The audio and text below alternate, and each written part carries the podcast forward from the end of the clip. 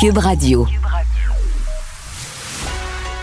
Il manie l'idée, la réflexion, la persuasion, le silence. Mario Dumont. Informé, cultivé, rigoureux. Il n'est jamais à court d'arguments. Mario Dumont. Pour savoir et comprendre. Bonjour tout le monde, bienvenue à QUB Radio. On connaît maintenant l'identité des trois personnes d'origine canadienne qui sont décédées. Il y avait un homme de Montréal, il y avait déjà un jeune homme de Vancouver qui était connu. Et maintenant, la troisième, Adi Vital Kaploun, une Canadienne d'Ottawa, 33 ans, mère de famille. En fait, c'est son ami, si vous l'avez vu, qui était en entrevue avec Anderson Cooper. On rejoint l'équipe de 100% Nouvelles. À 15h30, c'est le moment d'aller retrouver notre collègue Mario Dumont. Bon après-midi, Mario. Bonjour. La ministre des Affaires étrangères, Mélanie Joly, qui est venue annoncer ce matin les détails concernant cette opération visant à rapatrier des Canadiens en Israël, Cisjordanie, Bande de Gaza aussi. Une opération qui devrait débuter au cours des prochains jours. As-tu été satisfait, es-tu satisfait aujourd'hui du plan qui a été annoncé? Ben, on sent bien que la ministre Mélanie Joly prend ça au sérieux ce matin, voulait apporter des réponses. Mais Julie, on reçoit les témoignages de gens qui sont... Je sais pas si tu as vu cette mère là, qui a aidé sa fille via Turkish Airlines, la compagnie aérienne turque. Tu sais, sa fille est rentrée au pays. Là. On est à l'étape où sa mère raconte ses démarches. Elle a trouvé une employée débrouillarde et collaboratrice dans une compagnie aérienne turque. Puis elle a trouvé un chemin pour ramener sa fille. Sa fille est arrivée. Puis ça, c'est la journée où le Canada dit, ben là, nous, là, on commence à regarder nos options. Tu comprends-tu? C'est que...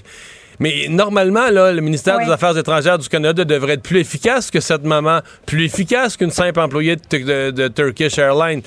Mais c'est toujours relativement lent. Puis le parallèle que je serais tenté de te faire, puis je sais que c'est pas facile, et surtout en zone de guerre, puis j'essaie d'être compréhensif. Oui, parce que je regardais, l'Allemagne envoie Lufthansa effectuer plusieurs vols spéciaux. L'Argentine aussi va envoyer des vols. Bon, ça se fait ces jours-ci, là. Est-ce que le Canada est vraiment en retard? Ben, c'est toujours un peu ça, Julie. Puis tu sais, mettons que... Comment je te dirais ça? Mettons, on vit dans une petite ville moyenne.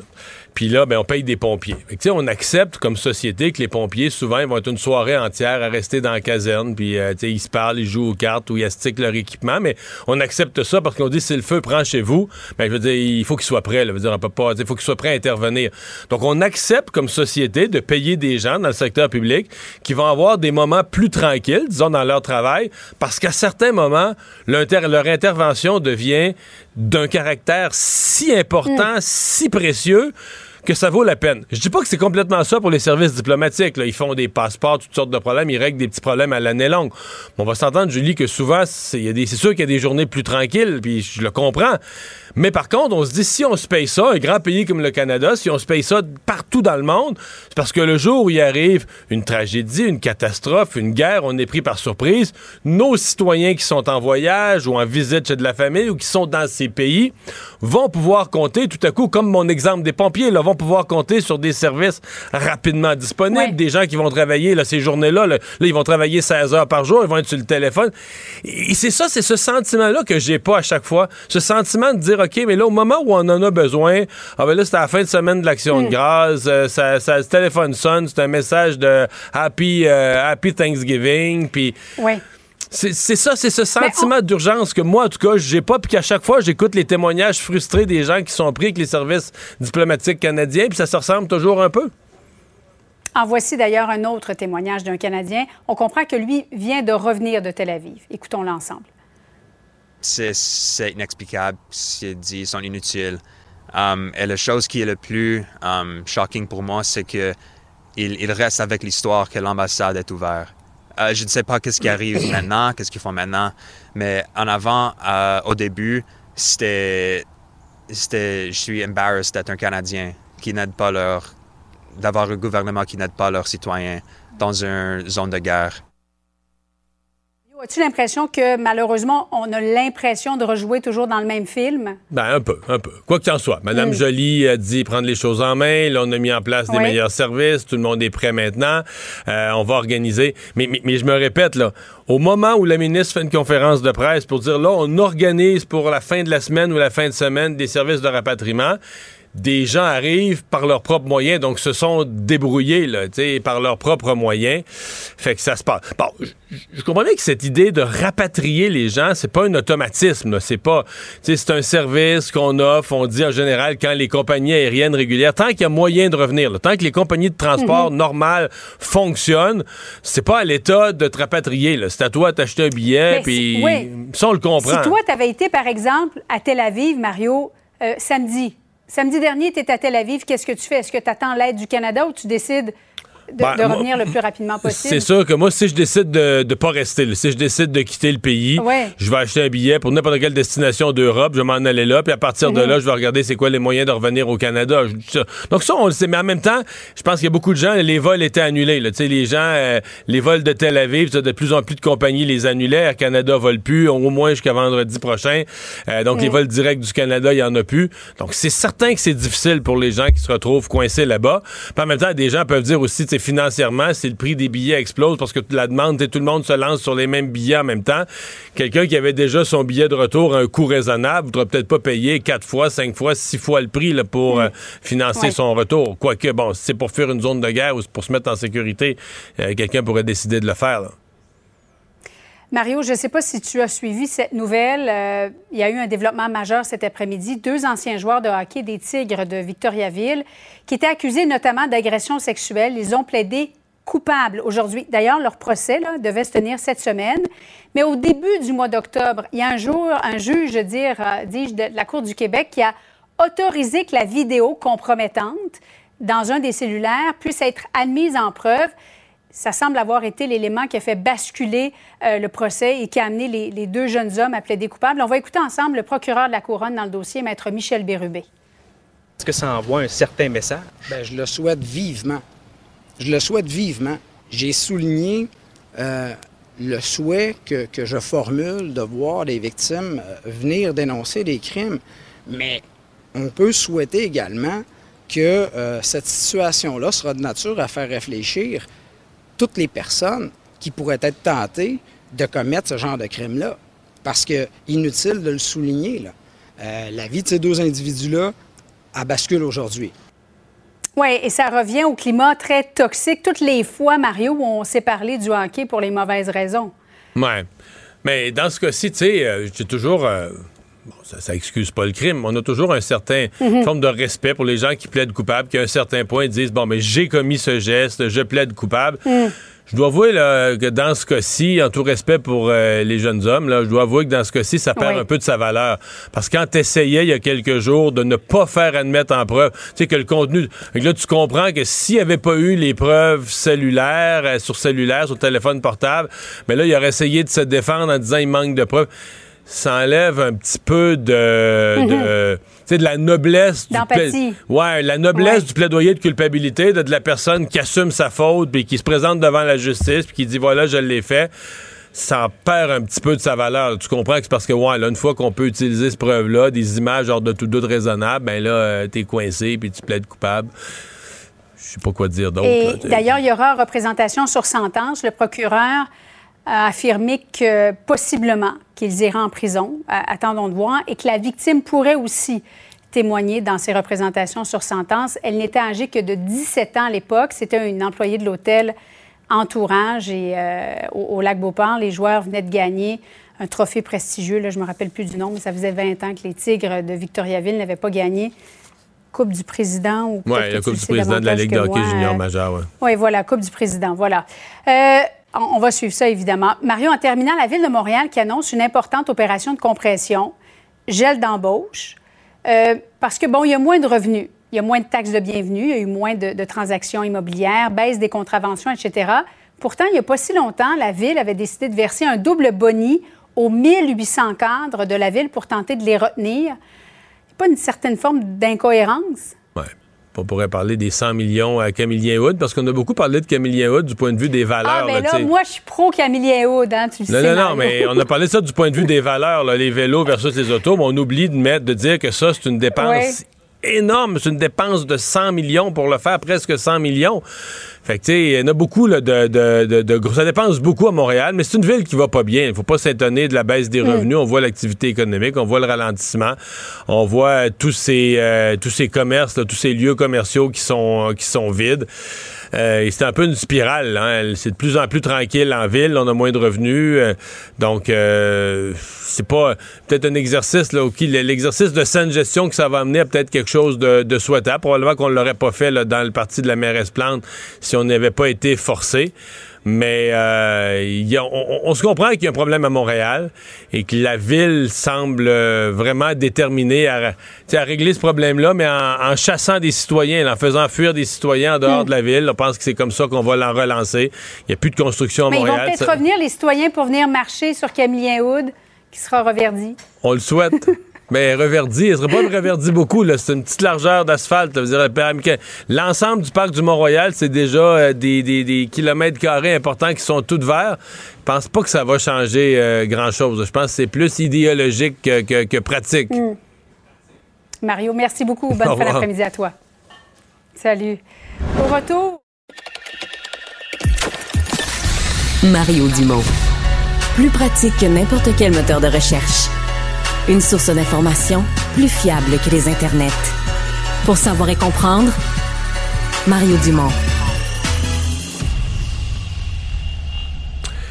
C'est une question qu'on est en droit de se poser. Est-ce que les événements... Parce que, chaque fois qu'il y a eu du brasse camarade au Moyen-Orient, chaque fois qu'il y a eu le sentiment d'être victime du côté des Palestiniens ou des pays arabes, ça a pu être moteur de relance du terrorisme islamiste. Et c'est plus tranquille ces dernières années. Il y a eu de très mauvaises années, mais on a eu beaucoup moins dans les grandes villes de l'Occident, le moins de gestes de terroristes islamistes ces dernières années. Alors, est-ce que les événements présents pourraient être amener un risque de cette relance? Louis Audet Gosselin, directeur scientifique et stratégique du Centre de prévention de la radicalisation menant à la violence, est avec nous. Bonjour.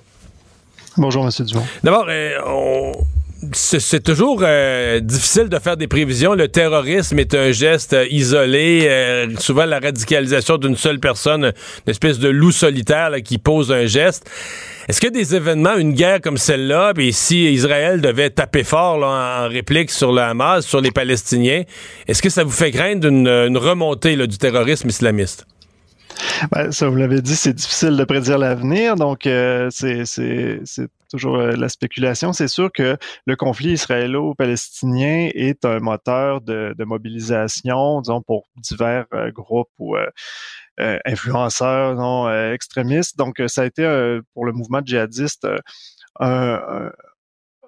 une des accroches, disons, pour mobiliser des gens qui seraient vraiment en colère contre Israël, contre l'Occident qui semble le soutenir. Donc, il y a vraiment cet enjeu-là qui est présent, qu'il faut garder en tête. Historiquement, ça n'a pas été l'enjeu majeur qui a poussé de la radicalisation, entre autres ici, là. Donc, c'est plutôt le sentiment de marginalisation au niveau local, le sentiment d'être exclu par les débats politiques, ou de ne pas pouvoir vivre sa religion convenablement, qui a poussé vers la radicalisation, mais ça peut être un des facteurs de recrutement, un des facteurs de mobilisation. Ces appels au djihad, là, la guerre sainte, que font parfois là, les leaders de ces mouvements là, un peu fanatiques religieux, ça peut être entendu, ça, par des gens qui sont déjà dans ces mouvances-là? Par des gens qui sont déjà dans les mouvances, effectivement, ça peut avoir un certain toucher certaines cordes ou vraiment être un déclencheur. Par contre, il faut vraiment prendre garde là, avec les comparaisons avec le Hamas ou et les mouvements djihadistes. Donc, le Hamas qui utilise des tactiques terroristes, qui est un groupe considéré comme étant terroriste par la plupart des acteurs internationaux. a des visées nationalistes, ont un projet politique qui est basé sur la libération de la Palestine, donc qui constitue toute la Palestine là, selon leur entendement, et qui n'a pas des visées globales comme peuvent l'avoir l'État islamique ou Al-Qaïda. Donc, il y a vraiment, et c'est des groupes qui s'affrontent sur le terrain même, qui sont l'un contre l'autre. Donc, le potentiel de mobilisation globale est plus limité lorsque c'est le Hamas, par exemple, qui a la main haute ou qui a l'initiative des actions. La question que je me pose toujours, c'est avec les réseaux sociaux, là, dans quelques semaines, là, des images avec les genres de bombardements qu'on a présentement sur la bande de Gaza. Ça fait juste commencer là, par l'aviation israélienne. Puis là, si l'armée de terre débarque, là, si les troupes israéliennes rentrent pour aller nettoyer, ça sera pas joli, là, les images que ça peut générer. Quelqu'un qui... Parce que la radicalisation, c'est aussi ça. Là, c'est une personne... N'est pas radicalisée, une personne, même ayant des opinions, à mon avis, si elle a une vie équilibrée, un travail où elle jase de 50 sujets avec ses collègues à la table de dîner, puis des loisirs, puis de la culture le soir, on va voir un chanteur. La personne qui se radicalise souvent, c'est qu'elle passe genre 9 heures dans sa journée à regarder des vidéos, là, puis on a vu des gens se radicaliser.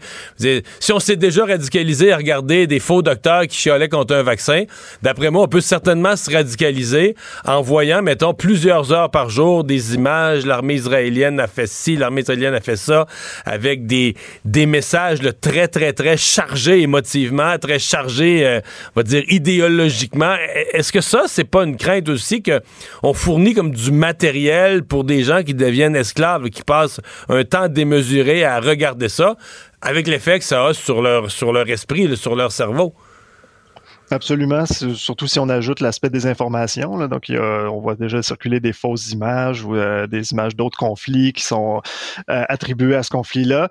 Et l'enjeu des réseaux sociaux, de la surexposition, disons, aux nouvelles, aux informations négatives, ça, c'est vraiment quelque chose qui est documenté, là, qui peut causer toutes sortes de problèmes et entre autres la radicalisation, pousser vers la radicalisation. Donc, c'est vraiment un appel à une certaine modération sur la consommation de contenu sur les réseaux sociaux. Il y a des études qui démontrent que l'exposition du contenu haineux vient renforcer des attitudes négatives envers d'autres catégories de personnes.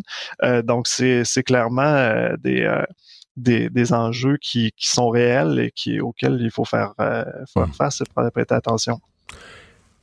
Qu'est-ce que vous dites ou comment vous pensez qu'une société comme la nôtre, parce que techniquement, ça nous concerne et ça nous concerne pas, dans le sens que, je veux dire, au Québec, au Canada, il y a des gens qui peuvent être d'origine palestinienne, il y a des gens de la communauté juive, il y a des gens des différentes autres communautés arabes, puis en théorie, là, on dit, regarde, là, t'es au Canada, tu vis ici, puis, je veux dire, on veut pas qu'ils commencent à se taper sa gueule dans les rues de Toronto ou de Montréal, là, je veux dire, en d'autres termes, cette guerre-là qui se passe ailleurs ne doit pas se prolonger dans une haine qui viennent, qui se transportent chez nous.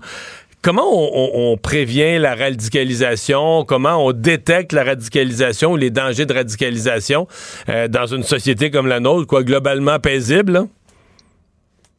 Oui, ben c'est ça. On a quand même une certaine chance là d'être une société beaucoup moins polarisée que d'autres, mais quand même il y a des opinions très tranchées, des attachements aussi très forts des communautés juives ou palestiniennes ou autres à ces régions-là, à ce conflit-là. Donc il est normal là, qu'il y ait certaines tensions qui surgissent ou des opinions très fortes qui soient exprimées.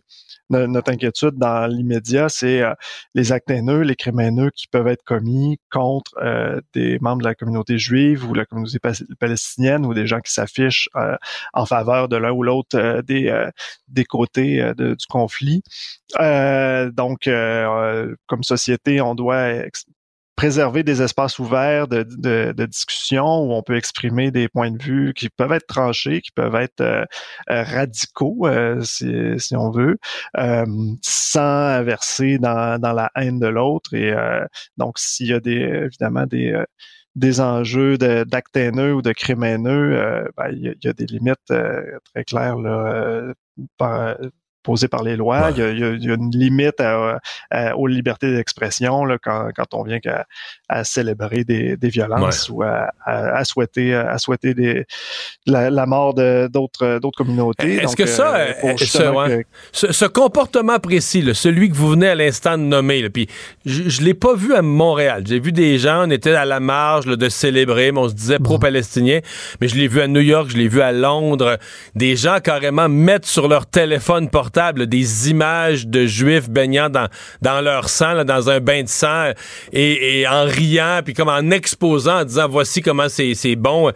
Ça, quelqu'un qui agit comme ça, il est pas loin d'être radicalisé. Là. Je comprends qu'il participe à une manifestation, puis on dit manifester, c'est démocratique.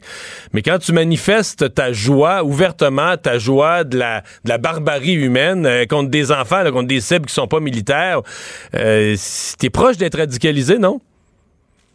On est dans un processus de déshumanisation, clairement, qui fait partie du parcours de radicalisation. Bon, là, vous l'avez nommé les contextes de manifestation ou de revendications très fortes là, ou qui des fois mènent à des débordements qui n'ont pas nécessairement toujours un socle idéologique là, vraiment très très fort.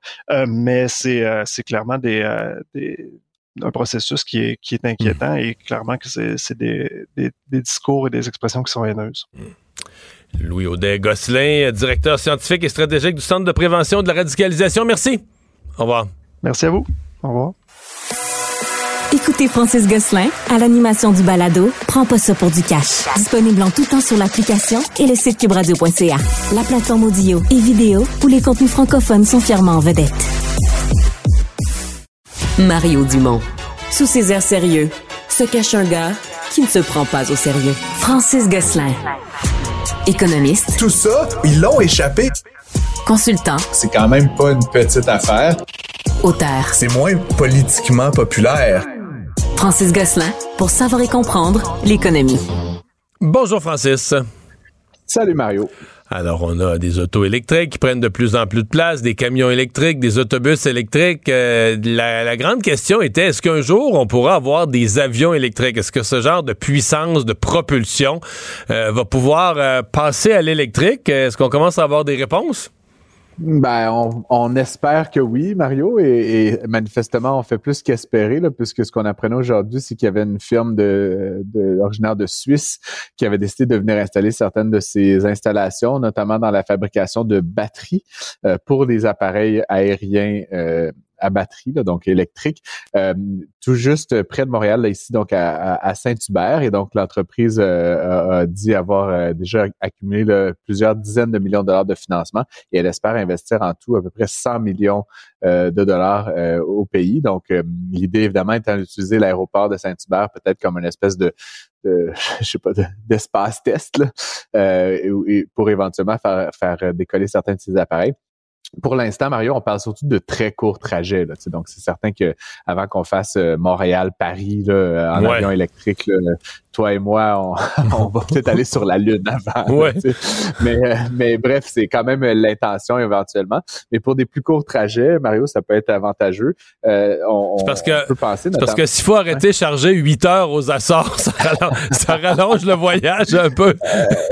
Mais tu sais, Mario, qu'à une époque, c'était ça, hein, le transport aérien. J'ai lu un super bon livre là, qui s'appelait Constellation. C'était un roman, tu verras, mais qui racontait un peu l'histoire de cet avion, le Constellation, et il devait s'arrêter plusieurs fois là, entre l'Europe et l'Amérique du Nord pour recharger, donc refueler dans le temps à l'époque avec du kérosène. Donc, encore une fois, là, je pense pas que ça soit ça l'objectif à court terme. C'est plutôt, Mario, je pense, l'intérêt, là, c'est de trouver une espèce de compromis entre l'avion tel qu'on le connaît aujourd'hui puis quelque chose comme un drone. Là, tu sais, bon, encore une fois, je pense pas que toi et moi, on a envie d'aller se balader dans un drone, mais par exemple, s'il s'agit de transporter un très petit nombre de personnes ou, par exemple, des marchandises de forte valeur sur des distances, entre guillemets, relativement courtes. Tu te rappelleras la semaine dernière, Mario, je t'ai parlé de dirigeables. Oui.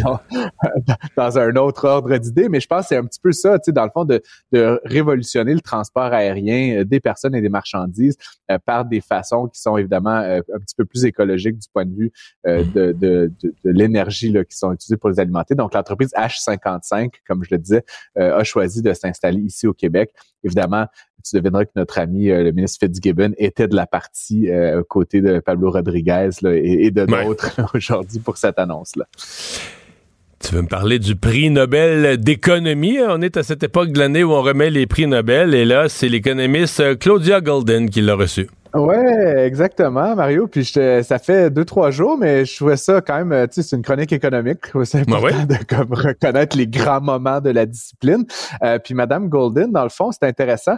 Il y a eu dans l'histoire, Mario, 2 femmes qui ont eu des prix Nobel en économie. Il y a eu Madame Ostrom, là, qu'on connaît, qui est une grande économiste, qui est décédée d'ailleurs il y a quelques années, et la franco-américaine Esther Duflo. Mais c'est la première fois qu'une économiste femme l'a toute seule, entre guillemets, c'est-à-dire que les 2 autres fois, c'était les prix Nobel sont généralement décernés en fonction d'une contribution, là, d'un texte, d'un article, d'un livre.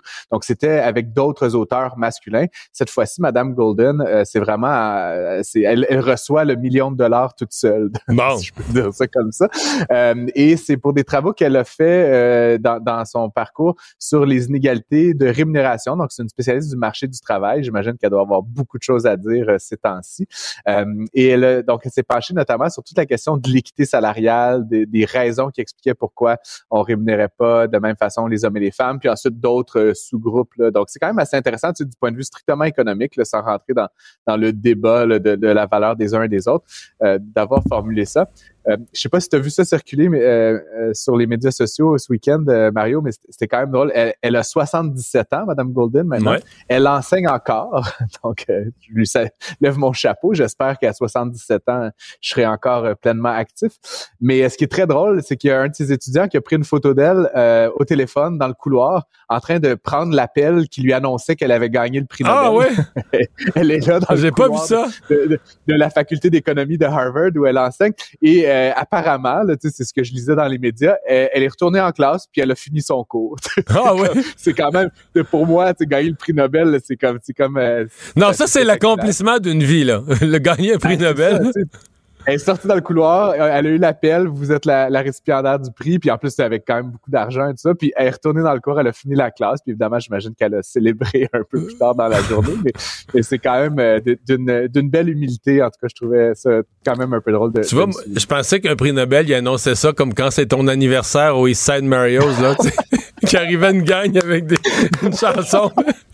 Ouais, c'est un petit, c'est les Suédois. Ah, OK, les Suédois sont plus sages, ouais, je comprends. Conservatrices, donc, oui, non, je comprends. C'est un peu plus boring que ça, malheureusement. Donc, ouais. Et tu continues de suivre le procès, donc, de ce PDG, le déchu de FTX, géant déchu, oui, des crypto-monnaies. Ouais. Oui, ben aujourd'hui, hier et aujourd'hui, là, je pense que c'était la fin aujourd'hui, c'était le témoignage dans le fond de l'ex-copine de M. Bankman-Fried et qui a été aussi, ben, je sais pas si accessoirement, mais principalement dans le cas du procès, la PDG de Alameda Research, pardon, qui était l'entreprise qui faisait les placements, l'espèce de hedge fund de FTX. Et donc là, elle s'épand là, sur tout ça. Donc, c'est déjà quelque chose. Donc, lui était le PDG d'une entreprise de crypto-monnaie, puis celle FTX, qui était la PDG de la firme de placement associée, c'est sa blonde. Mais tout le monde avait 23 ans, Mario, là. Fait que déjà, tu sais, et il gérait $32 milliards de valeur, là. Gérait, c'est un grand mot. Ben, en tout cas, il jonglait avec. Ben, puis c'est ça, d'ailleurs, ce qu'on apprend. Donc, plein d'affaires. Déjà, donc, apparemment, M. Bankman-Fried aurait dit à Caroline Ellison, donc sa copine et PDG de l'autre entreprise, de fabriquer des documents qui étaient faux, donc des états financiers qui étaient faux, d'envoyer ça à un des principaux bailleurs de fonds qui était Genesis, là, qui était une entreprise qui avait prêté plusieurs milliards de dollars. Donc, il lui aurait instruit de faire ça et elle l'aurait fait. Donc, ce faisant, elle a admis sa culpabilité parce que c'est elle qui a falsifié les documents.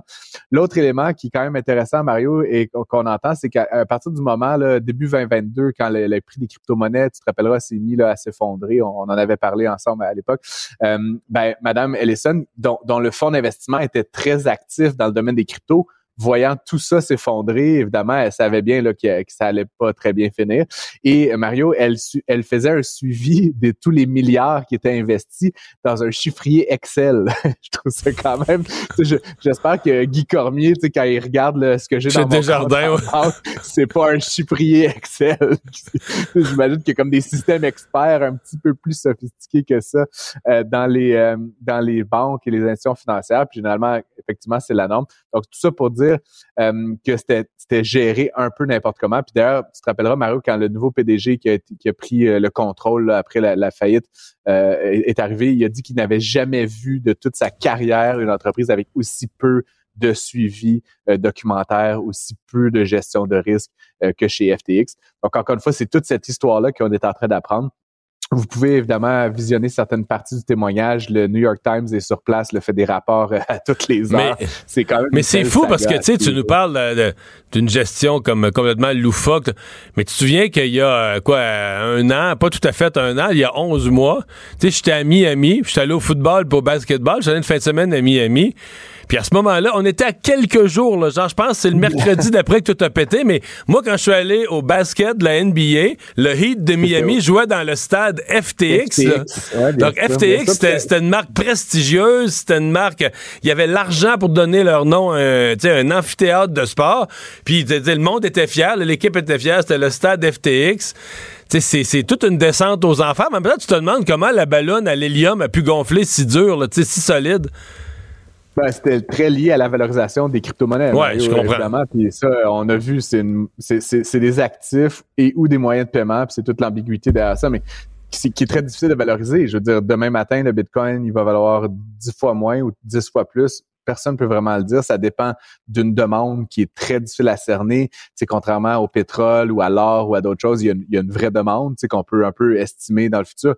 Dans le domaine des crypto-monnaies, c'est pratiquement impossible, ce qui fait qu'il y a des immenses fluctuations. Puis donc, quand tu bases tout ton modèle d'affaires sur une valorisation à 66 000 $ US puis que ça chute à 18 000 $ US, ben à un moment donné, les chiffres marchent juste plus. Puis ce qui est particulier, Mario, c'est que dans d'autres industries, mettons le pétrole, si le prix s'effondre, tu peux dire éventuellement ça va remonter. Mais dans le domaine des crypto-monnaies, ça pourrait aussi aller à zéro. Puis ça, on l'a vu avec de nombreuses crypto-monnaies, le Luna, etc., qui ne se sont jamais redressés, qui sont allés à zéro puis qui sont restés là. Donc, tu peux pas dire à tes investisseurs, soyez patients, dans 6 mois, ça va aller mieux.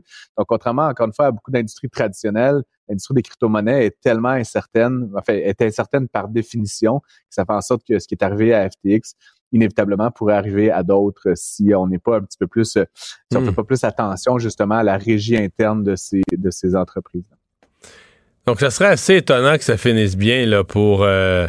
Bankman-Fried. Ça annonce comme plusieurs années de prison. Le pire scénario, là, selon ce qui pourrait survenir, c'est la vie en prison. Mais bon, certains pensent qu'il pourrait y avoir une forme de clémence. Mais encore une fois, vu les sommes qui ont été perdues, pourrait y avoir une volonté d'en faire un exemple pour toute l'industrie. Puis ce sera intéressant, Mario, quand le jugement sera rendu, de voir comment la valorisation de ces instruments de transaction-là évolue. Est-ce que ça fait chuter le Bitcoin, par exemple? Est-ce que ça envoie un message clair au marché que c'est dangereux, par exemple? En tout cas, je vais être très intrigué de voir comment ça réagit en termes de valorisation. Merci, Francis. À demain. Merci. À demain. L'exercice lui-même, Mario Dumont, va faire sortir plus de vérité sur ce qui s'est véritablement passé à ce moment-là. Gérez donc ça, s'il vous plaît. Isabelle Maréchal. Mais c'est parce qu'à un moment donné, si on paye pas tout de suite, on va payer tout à l'heure. La rencontre, Maréchal Dumont. Bonjour, Isabelle. Bonjour, Mario. Alors, les images effroyables de la guerre qui se déroule entre le Hamas et Israël. Là, des images qui se rendent chez nous. On a eu des partisans des deux camps, des manifestations. Dans certains cas, même ça a transporté chez nous la tension qui se vit là-bas. Tellement, tellement. Puis sincèrement, j'ai vraiment essayé... avec grands efforts à te parler d'autres choses aujourd'hui. Et puis, je pense qu'on est tellement submergé par tout ce qu'on entend, par ces images effroyables d'une horreur sans nom que je suis moi-même submergée par ces informations-là, puis que c'est vraiment ce que je retiens de cette journée, entre autres de ces derniers jours, parce que ça a commencé samedi, puis depuis, je pense que ça nous habite tous, même si tu rappelles que ça peut être ça peut sembler très loin de nous, Gaza, Israël, c'est un vieux conflit entre des frères qui sont ennemis aujourd'hui, ennemis jurés, et qui nous touchent plus ou moins, même si on apprend aujourd'hui que finalement il y a beaucoup plus de ressortissants qu'on le pensait qui viennent de ressortissants canadiens. Là, c'est les chiffres du bureau de Mélanie Joly qui disaient qu'aujourd'hui, il y a à peu près 4249 personnes qui sont des ressortissants qui sont à Israël, canadiens. Bien, il y en a 476 qui sont des Canadiens à Gaza. Donc on est finalement, bien malgré nous, mêlés à cette guerre qui est... Aujourd'hui, Mario, les guerres, de toute façon, ne sont plus des guerres qui nous concernent pas. Je pense qu'on est tous concernés. On l'a vu avec l'Ukraine depuis les dernières années. Toutes les guerres ont des effets collatéraux sur les pays, et les pays, les alliés ou non, n'ont pas le choix de s'impliquer. Et nous, comme individus, on regarde ça, puis là, les images affluent à une vitesse incroyable à cause des réseaux sociaux, notamment, et ont des répercussions chez nous. Puis oui, il y a des débordements. On a vu, entre autres, hier, il y a cette dame qui s'est plainte, qui a fait une plainte à la police parce qu'elle s'est fait haranguer par une autre qui n'a pas apprécié qu'elle montrait un drapeau palestinien sur sa voiture, puis qu'il l'a menacée verbalement, qu'il l'a agressée verbalement en lui disant « tu mérites juste de te faire violer puis de traîner devant tes enfants ». Tu comprends, cette violence-là qu'on voit finit par nous atteindre puis par ressortir, surtout de la part des partisans des deux camps. Et moi, j'ai envie de dire que qu'est-ce qu'on... Sincèrement, j'essaie de voir qui a raison, qui a tort. Puis on a aussi un désir de pas trop vouloir s'en mêler, tu comprends, parce qu'on n'est ni d'un bord ni de l'autre. Moi, je pense que des deux côtés, il y a des revendications qui se valent, mais sincèrement, historiquement, je parle, mais aujourd'hui, on ne peut pas faire autrement que de regarder les exactions qui ont été commises par le Hamas, un groupe terroriste. Il ne faut pas avoir peur du mot, comme certains Québécois et Canadiens craignent ce mot-là. Ben là, les journalistes de la CBC, ils n'ont pas peur du mot. Ils se sont fait interdire par leur patron de l'employer. C'est épouvantable. Ça, sincèrement, je ne comprends pas cette approche. Je ne comprends pas. De toute façon, c'est contraire aux politiques journalistiques, de dire aux journalistes dites pas ça, faites pas ça. Ben, en fait, c'est de leur dire de prendre pour un camp, alors qu'un journaliste, à la base même, ne prend pour personne, sinon la justice. Et enfin, c'est ça qui nous guide. À l'époque où j'étais à Radio-Canada, c'était ça qui nous guidait. Et c'est ce qui fait que j'ai voulu devenir journaliste aussi à la base. C'est pour ça qu'on fait ce métier-là, parce qu'on essaye un peu de voir clair dans des situations qui souvent ne le sont pas, ou qui parfois semblent pas claires pour les gens qui sont occupés à autre chose dans la vie. Notre travail, c'est de vulgariser sans prendre parti. Nous, toi et moi ici, on fait du commentaire, c'est autre chose. Et même dans un contexte de commentaire, dans le cadre d'une guerre comme celle qui oppose les Israéliens et les Palestiniens, je pense qu'on a une obligation de se garder une gêne parce que on peut pas s'approprier ce conflit qui nous appartient pas, mais on peut vraiment réagir toutefois et dire où on loge par rapport à la violence. Mais c'est-à-dire que par rapport à la première salve, la première attaque du Hamas, celle qui s'est survenue samedi, il n'y a pas vraiment d'ambiguïté. Il n'y a pas de cible. Il n'y a pas de cible militaire qui ont été attaquées. Ils n'ont pas attaqué des bases militaires ou des dépôts d'armes. On est vraiment rentré dans un party de danse, dans des kibboutz, vraiment des communes agricoles, des villages, tu sais. Des maisons où on a commis des atrocités sur des bébés, des enfants, des viols. Le viol est l'arme de guerre la plus puissante, il y en a chaque fois. Mais non, effectivement, il n'y a pas d'ambiguïté, tu le dis très bien. Il s'agit d'un groupe terroriste, c'est ce que c'est là où je voulais aller, qui a décidé d'anéantir une population et qui fait fi de cette population civile, justement, qui prend des otages et qui a créé... C'est sûr qu'il savait... Le Hamas, à mon avis, savait très, très bien que la riposte d'Israël serait énorme.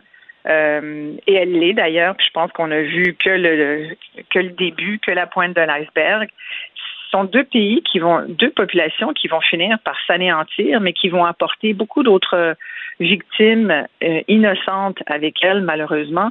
Et ça va. Pourquoi je te. Et puis, le lien avec nous, c'est que ces débordements ont lieu chez nous. Et je pense que ça va contribuer à une certaine radicalisation chez nous aussi, où on n'est pas à l'abri de ça. On est souvent confronté à ça, d'ailleurs. On a quand même, à tel point que même le premier ministre Justin Trudeau s'est senti obligé de nommer une représentante spéciale du Canada pour lutter contre l'islamophobie. Madame Amira Elghawaby, je suis allée sur le site de son organisme justement pour voir s'il n'y avait pas un communiqué qui avait été émis. J'en ai pas trouvé. En tout cas, à date, il y a une heure, il n'y en avait pas. Et à part le fait de nous dire qu'elle est une championne de la lutte contre l'islamophobie, c'est bien marqué comme ça, écoute, c'est presque risible. Elle va faire effet de championne. C'est ça qu'ils ont marqué sur le site, peux-tu croire? Mmh. Mais sinon, j'ai rien vu comme communiqué ou comme... Non, alors, mais je pense pas que... à quoi elle sert, parce que... Mais je pense pas qu'elle est dégoûtée par l'histoire du Québec, là. C'est ça qui lui donne le goût de vomir, mais je pense pas qu'elle a peut-être rien vu d'aussi grave dans ce qui est survenu en fin de semaine que l'histoire du Québec, là. Peut-être rien vu d'aussi sombre que l'histoire du Québec dans ce qu'a fait le Hamas. Je sais pas, peut-être c'est ça. Mais c'est épouvantable. En tout cas, il y a un effet collatéral sur nous tous, ça c'est sûr. C'est une guerre qui se joue en direct. Je pense que c'est traumatisant, ces images-là. C'est traumatisant. Puis mon soutien va à toutes les victimes qui, d'un côté comme de l'autre, d'ailleurs, voient leurs proches tomber. Et en direct, là, on a toutes sortes d'exemples. Il y en a ici, il y en a en France, il y en a partout. Puis des deux côtés, vraiment, où des parents ont des appels, tu sais, le dernier appel avec ton enfant qui, évidemment, il y a cette fête, là, mais il y en a aussi... qui sont carrément à Gaza et qui essayent de raconter un peu leur dernier moment. Je veux dire, c'est épouvantable. Et c'est, là, en plus, il y a des fausses images parce que c'est une guerre aussi Internet. D'une certaine façon, les images sont retransmises. C'est des scènes atroces. Puis ça, c'est sûr que tu regardes ça, ça ne peut pas ne pas avoir d'effet sur ceux qui regardent, qui visionnent ça. Fait que j'aurais envie de dire, mon Dieu, il faudrait quasiment qu'on essaye de pas trop s'accrocher à ces images-là, parce que tu peux passer de 24 heures sur 24 à regarder ça, puis à être nourri, puis à sentir une haine, ou en tout cas une rage intérieure. La haine, on laisse ça aux autres, mais en tout cas, à sentir un sentiment, tu sais, espèce d'impuissance. L'impuissance, c'est pas un sentiment qui est rassurant, bien au contraire. Et je pense que ça déprime aussi. Moi, je me sens pas bien depuis samedi, je te jure. Je suis... ça finit par nous atteindre. Je sais pas comment t'es, toi, par rapport à... Mais tu parles que ça nous atteigne. Je pense qu'il y a une chose, quand même, tu as référé tout à l'heure aux gens, par exemple, qui allaient se recueillir devant le consulat d'Israël, puis là, d'autres venaient les agresser sur place. Ouais. Mais s'il y a une chose, je pense que on doit être assez ferme sur le fait que ce conflit doit pas venir chez nous, là. Je veux dire, oui, le Canada doit être horrifié par ce qui se passe là-bas, agir en conséquence, mais je veux dire... Dans les rues de Montréal, on veut pas voir juifs et pro-palestiniens se taper sa gueule. Là. Je veux dire, vous êtes venus vivre au Canada, vous êtes les bienvenus au Canada, mais je veux dire, ce conflit ne doit pas avoir son prolongement chez nous. Là. Non, tout à fait. C'est pour ça que je te disais que ce conflit-là ne nous appartient pas. C'est un conflit qui se joue ailleurs, mais qui a quand même des répercussions chez nous parce qu'il y a des ressortissants canadiens qui vivent dans ces zones-là, mais en même temps, la tentation pour les partisans des deux camps peut être très grande de l'instrumentaliser, ce conflit-là, de l'amener chez nous, où on a déjà un problème avec une certaine islamophobie, ou en tout cas avec le sujet de l'islamophobie. C'est pour ça que je te parlais de Mme Elghawaby. Et moi, j'aurais apprécié trouver sur son site aujourd'hui, ou en tout cas entendre de sa bouche qu'elle dise justement qu'elle reconnaît que ça peut être un moment extrêmement douloureux, à la fois pour les Juifs et à la fois pour les Arabes, mais que elle souhaite que chacun garde son calme et qu'on n'en profite pas pour instrumentaliser ce conflit-là et créer de la perturbation chez nous où finalement tout le monde veut vivre en paix. Là. Ouais. Parce que c'est bien dit. Et c'est ça le message que tous ceux qui ont du pouvoir dans leur communauté devrait dire aujourd'hui, c'est-à-dire faire la promotion de la paix devant des massacres sans nom où on a juste envie d'être autre chose que des humains. Moi, j'en reviens juste pas là. Voilà. C'est bien dommage. Une vraie déshumanisation, c'est le bon mot. Hey, merci Isabelle. Merci. À demain, au revoir. Pour savoir ce qu'il y a à comprendre, Mario Dumont. De nouvelles données qui nous parlent du premier semestre de l'année 2023. Bon, c'est assez conforme à la tendance déjà vue. Le nombre de vols de véhicules augmente. Un autre 17% de plus dans la première moitié de 2023 par rapport à l'équivalent 2022, mais 2022 était déjà une flambée du nombre de vols de véhicules. Et, c'est un peu décourageant. On paye tous pour ça. Si les assurances automobiles augmentent, c'est une des raisons. Et puis, de l'autre côté, ça semble si simple, parce que comme si tout le monde le sait, bah oui, le port de Montréal, c'est une passoire. Là, ils s'en vont, ton auto est volée, et 2 heures après, elle est rendue peut-être au port de Montréal, dans un container. Mais tout le monde le sait, tout le monde s'en désole, personne ne semble rien faire. Pierre Babinski est directeur des communications et affaires publiques au Bureau d'assurance du Canada. Bonjour, M. Babinski. Bonjour, M. Dumont. J'ai pas tort de penser que nous payons tous pour ça. Là. Même les gens qui ne se sont pas fait voler leur véhicule au cours des 2-3 dernières années ont payé de leurs assurances pour l'épidémie de vol. Oui. Si on calcule que pour la dernière année, ça coûtait environ $1 milliard aux assureurs à travers le Canada pour le vol auto. C'est un peu comme les catastrophes naturelles qui coûtent des milliards aussi à chaque année. Là, tout ça vient dans le bilan financier des assureurs, puis ça finit par se refléter dans les primes, effectivement. Sauf que les catastrophes naturelles, on peut peut-être faire une adaptation de certains lieux, mais c'est la nature qui parle. Alors que dans le cas du vol de véhicules, ce sont des bandits qu'on laisse faire. Il y a comme une différence. Vous attendez-vous à plus d'action, vous? Est-ce que vous avez l'impression, autant les services frontaliers, les administrations portuaires, la police, les corps de police, vous attendez-vous, est-ce que quand vos membres se réunissent, les grands assureurs du Canada, est-ce qu'ils s'attendent à plus d'action? Bien, c'est sûr que vous parliez d'adaptation au changement climatique, mais quand on voit une recrudescence des vols auto, il faut aussi que, comme société, on s'adapte. C'est-à-dire que autant les gouvernements, les assureurs, les citoyens, les manufacturiers, les constructeurs automobiles, tout le monde a un rôle à jouer pour s'assurer que on ne rend pas la tâche trop facile à ceux qui ont décidé de vous soustraire de votre véhicule automobile. Et jusqu'à un certain point, s'il y a une chose qu'on note, c'est que la technologie rend la chose plus facile, là, présentement. C'est sûr que on vise la commodité dans les véhicules, mais certaines technologies qui les rendent plus commodes peuvent les rendre un peu plus faciles à voler. Par contre, les gens devraient savoir qu'il y a quand même des choses qu'ils peuvent faire, peu importe la technologie dans le véhicule, il y a quand même des choses de base qu'on peut faire pour protéger son véhicule. Puis, quelles sont-elles, là, les recommandations du Bureau d'assurance du Canada pour mettons, on oublie l'aspect collectif, là, individuellement, pour se protéger? Les premières vont vous faire sourire, c'est verrouiller son véhicule, pas laisser les clés dedans. Oui, ça, jusque-là, ça va. Parce que il y a encore des cas, malheureusement. Mais si on a un garage, utilisons-le pour la voiture plutôt que le débarras. L'éclairage dans l'entrée de garage ou devant la maison, toutes des choses qui peuvent rendre s'approcher du véhicule un peu plus risqué. C'est certain. Il y en a qui disent si vous avez 2-3 véhicules, c'est peut-être pas toujours commode, mais de stationner celui qui vaut le moins cher, si on veut, au bout pour bloquer l'accès aux autres.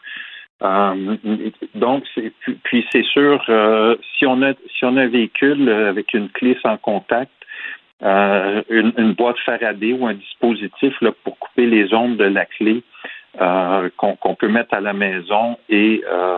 parce que ça, c'est une des méthodes de vol, là, l'espèce de relayeur, amplificateur du signal qui va chercher... Si votre clé est sur une petite table juste à côté de la porte, on va aller chercher le signal, puis on va avoir assez de signal avec un appareil amplificateur pour démarrer l'auto.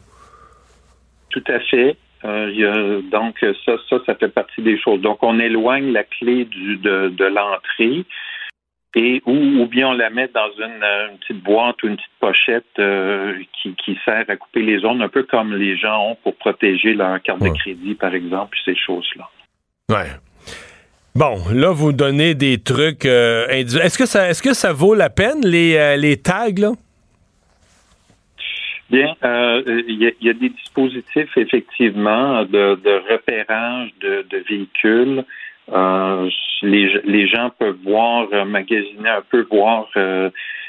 C'est certain que chacun a ses... va parler des résultats qu'il a sur le marché.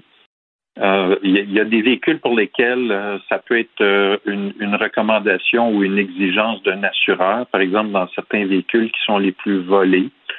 Donc, mais c'est surtout une combinaison de systèmes qui peut rendre la vie plus difficile. T'sais, si on a un repérage, puis en même temps on a un système qui verrouille le volant, puis on le stationne dans le garage, ben les chances qu'on se fasse voler sont beaucoup moindres que si on le laisse débarrer dans la rue. Oui, je comprends. Je reviens quand même, là, on a parlé de protection individuelle, il en demeure pas moins que c'est comme si, mettons, à Montréal, là, si tout le monde parle de ça, ben, les autos, ils se font voler, puis il y en a du vol présentement, certains modèles, là, parce qu'il y a il y a un couple, il y avait chacun un CRV, ils se sont levés un matin, les deux CRV étaient partis, et c'est comme si tout le monde le sait, que, ben là, on s'en va, on les amène au port de Montréal, puis là, du port de Montréal, ils sont expédiés à l'autre bout du monde. Et quand un stratagème est aussi évident, connu, un port, un lieu de transit, il n'y aurait pas moyen pour les autorités d'être un petit peu plus agressives? Bien, c'est certain que nous, on aimerait bien qu'il y ait un meilleur échange d'informations entre les différents intervenants, services frontaliers, les corps policiers, les assureurs et tout ça. C'est sûr que c'est un phénomène, oui, il y a toujours eu du vol auto, il y en a eu plus dans le passé, ça avait baissé, là, ça recommence, donc il faut s'adapter à cette situation-là. Il faut plus de ressources dédiées à la lutte contre ce crime-là. On comprend aussi qu'il y a d'autres priorités, les crimes contre la personne, il y a le trafic d'armes, de stupéfiants et tout ça, donc faut aussi qu'on amène peut-être le vol auto un peu plus haut dans la liste des priorités, des choses pour lesquelles on dédie des ressources au niveau des autorités. Moi, je suis 100% d'accord avec vous, mais savez-vous, c'est quoi mon impression des fois? C'est que si ça se règle pas, c'est de votre faute, les assureurs, et je m'explique. Parce que la police, tu te fais voler, la police te dit quoi? Ben, vous êtes assuré, là. T'sais, c'est comme si l'urgence... Comme si le véhicule... Si je n'étais pas assuré, là, la police trouverait que je fais pitié. Là, je viens de me faire voler un véhicule de 35 000 $. Pour bien des gens, c'est quasiment après impôt, une année de ton salaire, tu te fais voler ton véhicule. La police dirait, c'est écœurant, pauvre madame, pauvre monsieur, on va partir ramasser le bandit qui a fait ça, qui a volé son véhicule. Là, à place de ça, on dit, oui, vous avez des assurances, là? On va vous donner un numéro, ça va prendre un numéro de dossier vos assurances, là, V3277, signé par le policier, vous avez votre numéro, vos assurances, là, monsieur. Il y a comme, t'es assuré, donc on va pas se casser les jambes, on a d'autres choses, on a des meurtres, on a d'autres affaires, puis ça, les assurances auto payent pour ça un vol, fait que c'est pas plus grave que ça. Il y a un côté qui me révolte dans ça, là, le fait qu'on soit assuré comme si le crime était moins grave. Bien, faut pas oublier non plus que ce qu'on semble observer, ce qui a été rapporté, c'est que le vol auto, il y a une époque où c'était ce qu'on appelle des joyrides ou bien on allait chercher des pièces et tout ça. Aujourd'hui, c'est le profil de certains réseaux semble plus être orienté dans le but de financer le crime organisé. Fait qu'il faut il semble avoir de plus en plus un lien entre le vol auto qui était avant juste tu n'as plus ton auto puis tu le remplaces, mais maintenant l'auto est vendue à gros profit, parfois souvent à l'étranger, et ça peut financer à ce moment-là d'autres types de crimes, dont des crimes violents. C'est pour ça que ça aussi ça nous préoccupe comme situation. Non, vous avez raison de le souligner. Oui, c'est aussi un phénomène. Est-ce que, le problème de se procurer des véhicules, parce qu'on avait entendu ça à un certain point que La personne est assurée, se fait voler son véhicule, mettons, je sais pas moi, un petit beau VUS neuf de l'année. Ben, la personne, l'assureur est tout à fait consentant à y remplacer, là. Mais on appelle chez Honda ou on appelle chez Toyota ou on appelle. Il n'y en a plus. Il n'y a pas de modèle disponible ou le modèle avec l'équipement comparable, il n'y en a plus de disponible, puis il y a une liste d'attente de 6 mois. Est-ce qu'on a encore ce problème-là à obtenir les véhicules pour faire les remplacements? Mais j'ai pas toute l'information. Je présume que certains modèles où c'est peut-être plus compliqué. Je crois savoir qu'au niveau des véhicules électriques, c'est peut-être une plus grande problématique au niveau de la... Mais ça a l'air qu'ils sont moins volés, là. Il n'y a pas de borne de recharge en Afrique pour Moyen-Orient, là où les chars sont revendus. Bon, c'est peut-être un conseil pour vos auditeurs au niveau du remplacement, mais la réalité étant que, bon, oui, il y a des délais. Donc, à ce moment-là, c'est raison de plus, parce que oui, l'assureur va le remplacer, mais pensez aux inconvénients de pas avoir votre véhicule pendant 6 mois, d'avoir un véhicule de courtoisie ou devoir prendre l'autobus ou louer des voitures et tout ça.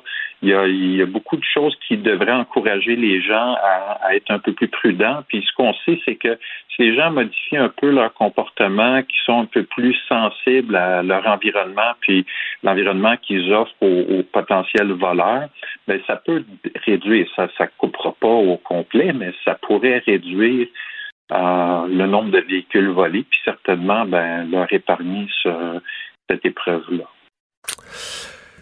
Pierre Babinski, merci de nous avoir parlé aujourd'hui. Ça m'a fait plaisir. Bonne fin de journée.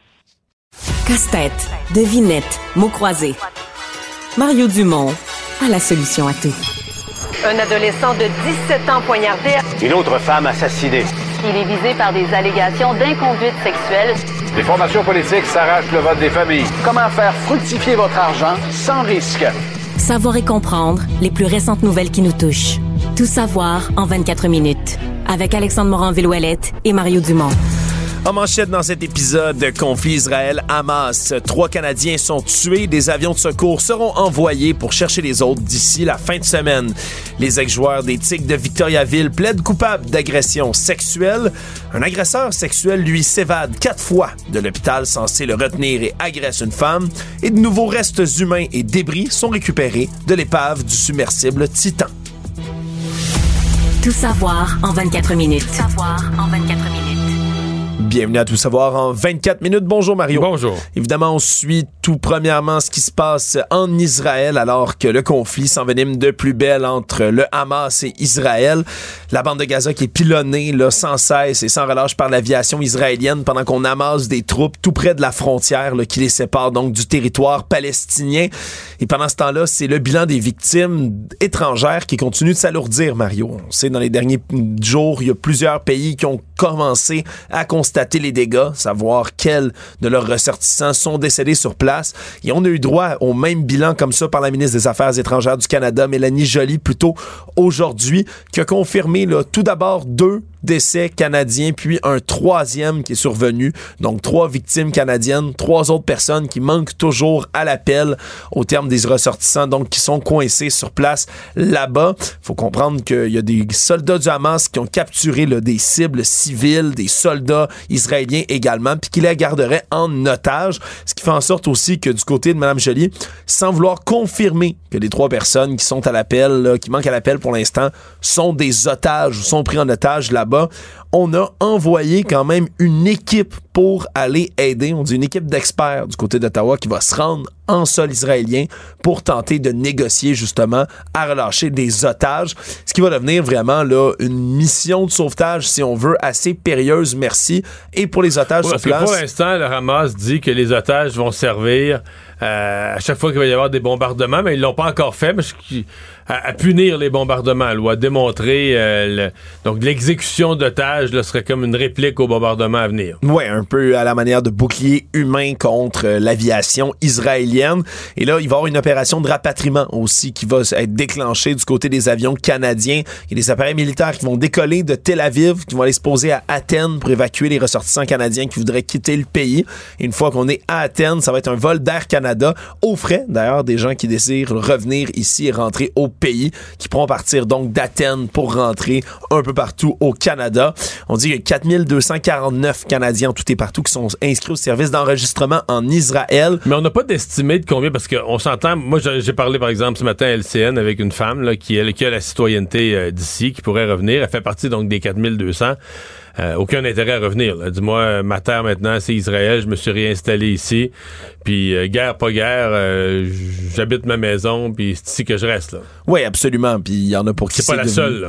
Non, c'est pas la seule, il y en a pour qui c'est devenu une histoire patriotique aussi. Là. Tout ça, là, on veut défendre Israël, il y en a qui veulent rester sur place, évidemment, pour tout ça, et on a bien sûr de ces histoires parmi... Les trois personnes qui ont été tuées, la dernière en liste qui a été confirmée aujourd'hui, c'est Adi Vidal Kaploun, qui est une Canadienne d'Ottawa de 33 ans, la mère de deux enfants en bas âge. Et ce qu'on semble comprendre, c'est que ce serait elle qui serait impliquée dans cette histoire, d'ailleurs, qui a été décrite sur les ondes de CNN, là, aux États-Unis. Parce que sa grande amie a donné une entrevue à Anderson Cooper. C'est-tu avant hier soir? Et elle a décrit la scène, là, dans un appartement, ils étaient là, des amis, et là, dans l'autre pièce, ils ont pris en otage cette femme-là, puis elle...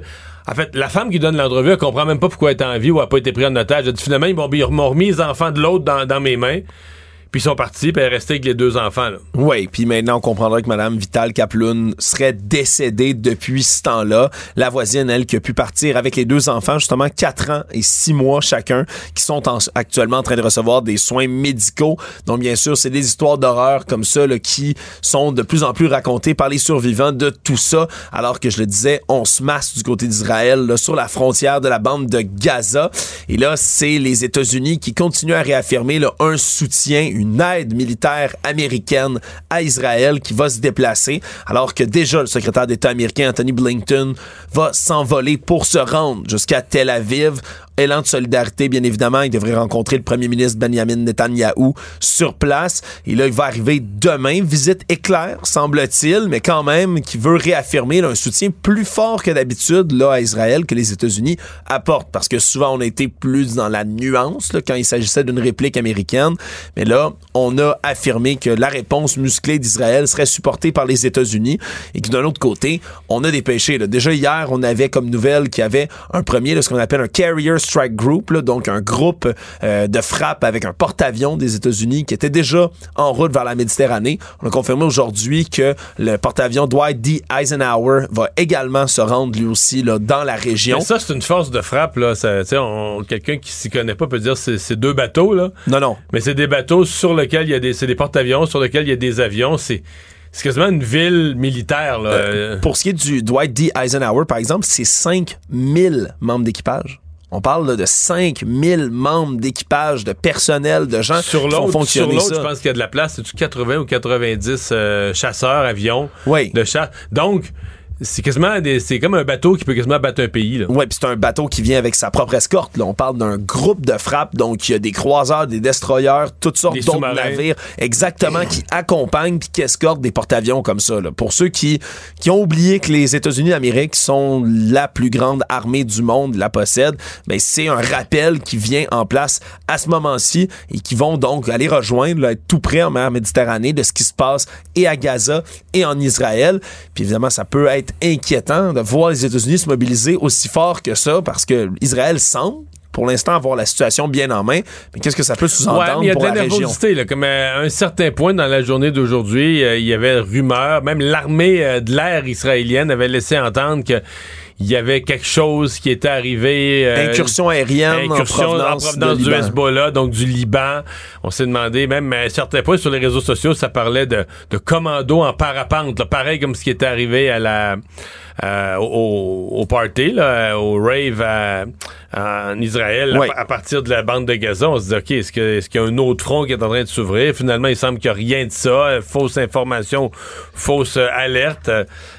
Mais je pense que les Américains sont quand même nerveux de voir un élargissement du conflit, fait qu'ils se disent qu'en étant juste à côté, c'est comme un avertissement à tous les autres qui sont pas dans le conflit, tenez-vous tranquille. Oui, parce qu'il pourrait y avoir là, un soutien au Hamas qui pourrait provenir là, des autres États autour. Donc, c'est une situation, bien évidemment, qui reste excessivement tendue. C'est tendu également dans les pays qui ne sont pas, là, ni la Palestine, ni l'Israël. Là, un peu partout dans le monde, il y a ces manifestations, là, soit pour soutenir Israël, soit certains qui veulent soutenir la Palestine, des fois, pour les biens humanitaires des gens qui sont coincés à Gaza, mais des fois carrément en faveur du Hamas, puis ça crée toutes sortes d'altercations un peu partout dans le monde. Et c'est d'ailleurs là, ce que les ONG de santé, entre autres, un peu partout dans le monde, sont en train de décrier. C'est que sur place, à Gaza, faut pas oublier là, qu'on a là, près de 2,3 millions de personnes qui sont entassées sur place et qui, eux, sont victimes des bombardements au final, sans être tous des combattants du Hamas. Ils n'ont plus d'électricité, plus d'eau qui leur est fournie. Plus d'essence, plus de nourriture non plus. Tout ça a été bloqué par Israël. Alors, les appels des ONG, entre autres, à établir un corridor humanitaire se poursuivent. Mais je sais pas, il y a quand même une frontière ouverte sur l'Égypte, là. J'ai vu que Israël avait bombardé le poste frontière, mais techniquement, il y a toujours une frontière qui est partiellement ouverte vers l'Égypte. En justice, maintenant, deux ex-joueurs des Tigres de Victoriaville qui étaient accusés d'avoir agressé sexuellement une adolescente de 17 ans tout de suite après leur victoire de la Coupe du Président en juin 2021 ont finalement plaidé coupable aujourd'hui. Nicolas Daigle, 21 ans, et Massimo Siciliano qui ont plaidé coupable là, pour M. Daigle. C'est chef d'accusation d'agression sexuelle, produit un enregistrement vidéo en insu de la victime et d'avoir partagé les images, tandis que pour Siciliano, c'est le chef d'agression sexuelle pour lequel il a plaidé coupable aujourd'hui. C'est survenu tout ça après des longues discussions qui ont eu lieu là, entre les procureurs de la Couronne et de la Défense, parce qu'il devait s'étirer un procès, là. Il devait y avoir un procès complet. Un procès, mais il faut quand même parler de l'étape précédente il y a quelques jours, là.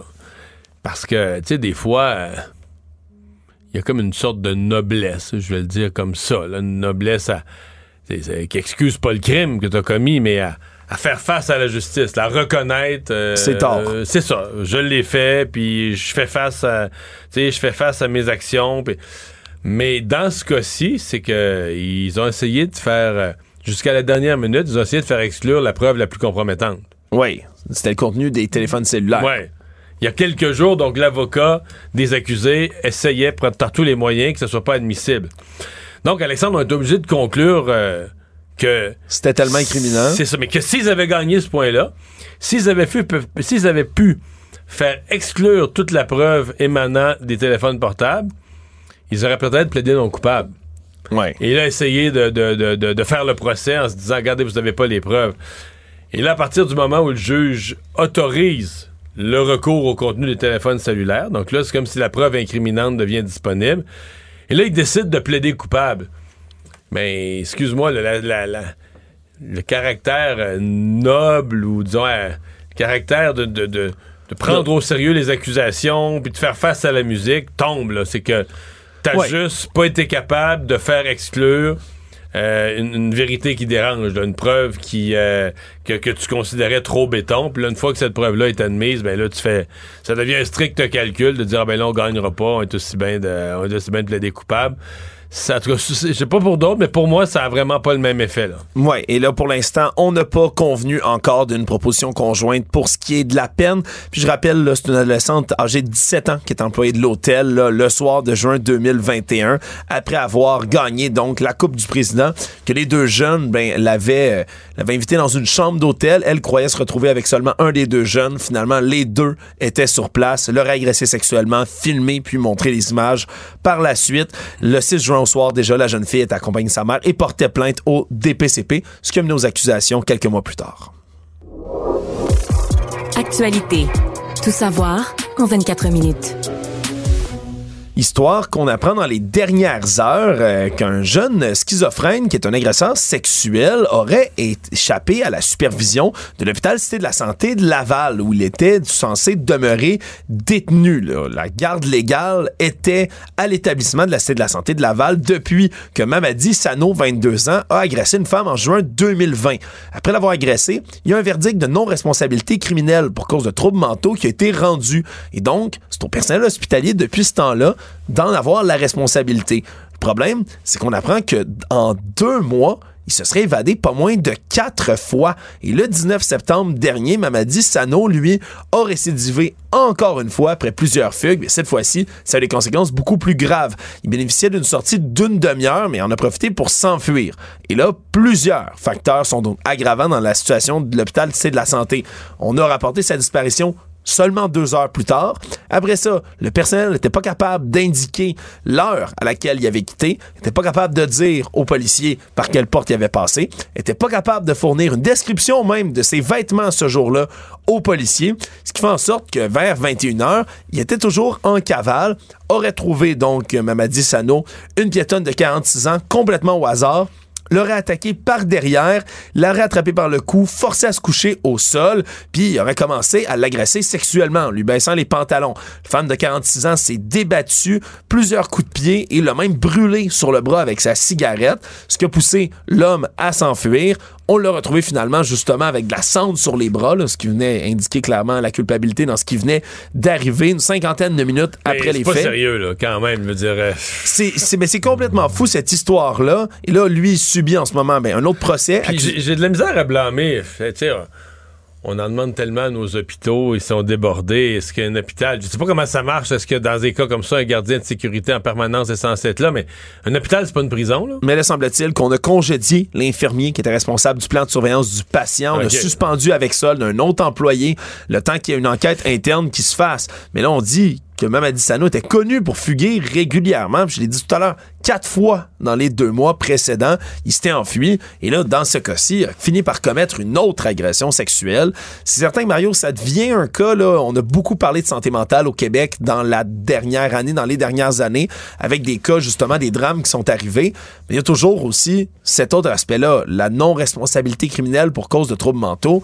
Après ça, comment on s'occupe de ces gens-là? Parce que des fois, ils sont carrément pas internés là, dans le système, puis ils restent en liberté. Non, mais ça, le descriptif, je me mets dans la peau de cette femme. Tu sais, il y a des gens, c'est toujours extrêmement frustrant d'être victime d'un crime.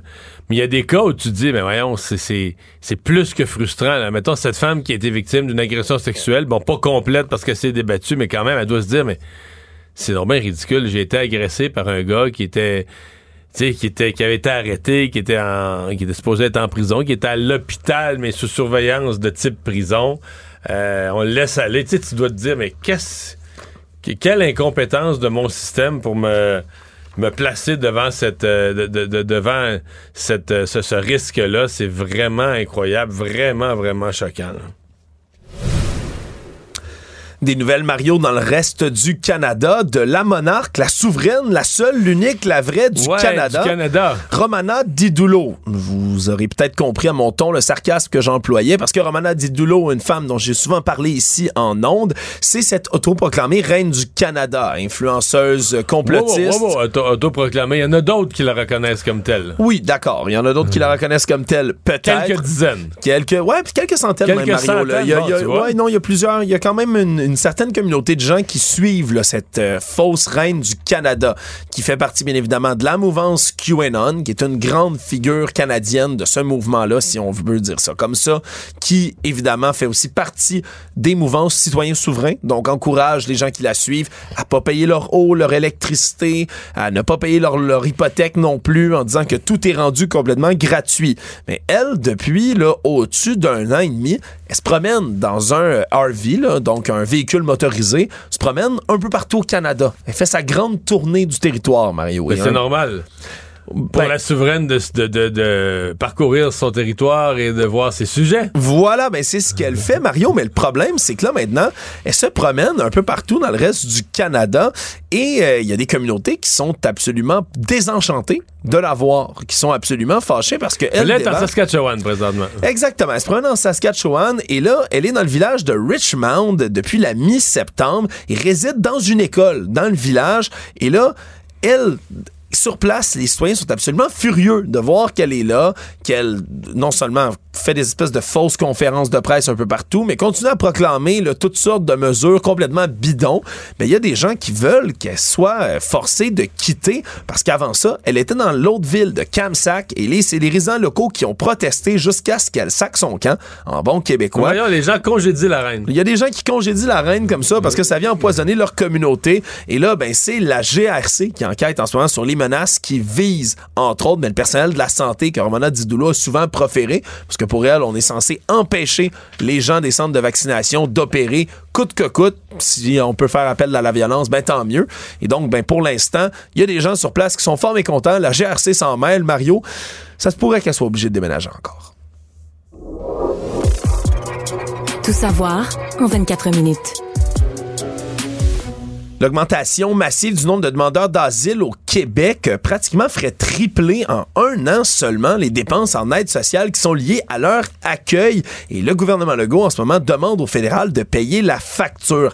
C'est des documents internes du ministère de l'Emploi puis de la Solidarité sociale, en ce moment, qui révèlent tout ça, là. Sur les 273 305 adultes qui, en juin dernier, Mario, ont reçu l'aide de dernier recours, donc la prestation d'aide sociale, il y en a 40 142 qui sont des demandeurs d'asile. C'est près de 15% donc de cette proportion-là qui sont composés de demandeurs d'asile.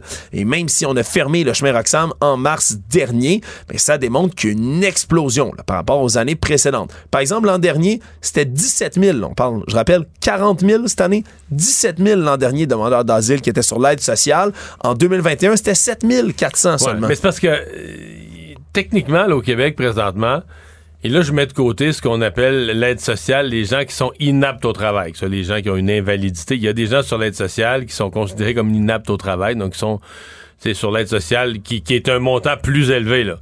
Parce qu'eux, il n'y a pas d'incitatif à les convaincre de retourner au marché du travail. Ils sont invalides, ils sont incapables.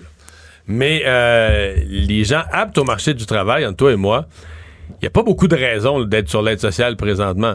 Parce que dans toutes les régions du Québec, on cherche du personnel, on cherche du monde, puis pas juste des emplois diplômés complexes. Là, on cherche des journaliers, des gens pour faire du travail, même si t'as peu de diplômes, normalement, tu devrais être capable de trouver de l'emploi. On blâme d'ailleurs le gouvernement fédéral de pas être assez rapide pour émettre des permis de travail aussi. Oui, parce que dans certains cas, ces gens-là, c'est pas qu'ils veulent pas travailler, ils ont pas le droit. Oui. Ils reçoivent de l'aide sociale de dernier recours parce qu'ils ont pas le droit de travailler. Oui. Parce que c'est trop long de leur émettre un permis de travail. Et ce qui est encore plus déplorable dans tout ça, Mario, c'est que ben, le nombre de prestataires, de gens qui sont admissibles à l'aide sociale pour cette année ben, est en diminution. Si on enlève simplement les demandeurs d'asile de ce calcul-là, là, ça baisserait de 1,6% quand même. Donc, règle générale, on diminue la clientèle de l'assistance sociale au Québec, mais ça augmente en raison des demandeurs d'asile qui viennent sur le territoire. Et là, c'est un stress qui est quand même substantiel au niveau monétaire aussi. C'était, pour la même période, là, 12,1 millions de dollars avant mensuellement pour l'aide sociale. Ça grimpe à 30,5 millions. Là. C'est plus du double donc qui vient frapper le portefeuille à Québec. Et ce qu'on demande maintenant, c'est au gouvernement canadien, du côté du gouvernement Legault, de rembourser l'ensemble des dépenses qui sont encourues par le gouvernement du Québec, puisque Québec accueille 147 000 des 260 000 réfugiés au pays. Là. C'est 57% du total canadien. C'est ce qu'on estime ici au Québec, alors qu'évidemment, le Québec représente 22% des poussières du poids démographique.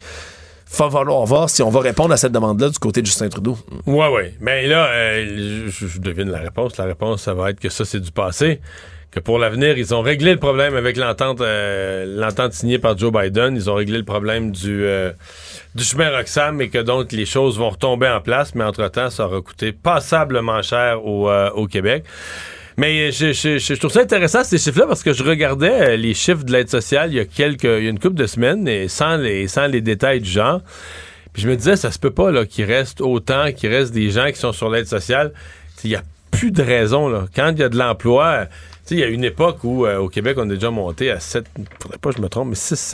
000 personnes sur l'aide sociale, dont une grande majorité étaient des aptes à l'emploi, donc des gens capables de travailler. Mais ils avaient perdu leur emploi, ils avaient fait toute leur semaine de chômage et ils ne trouvaient pas d'autres emplois. Maintenant, en 2023, si tu trouves aucun emploi, viens me voir. Là. Le Monde. Les gardes-côtes américains ont annoncé aujourd'hui avoir récupéré les toutes dernières pièces du submersible, le Titan, qui se trouvait là, à 1600 pieds de l'épave du Titanic.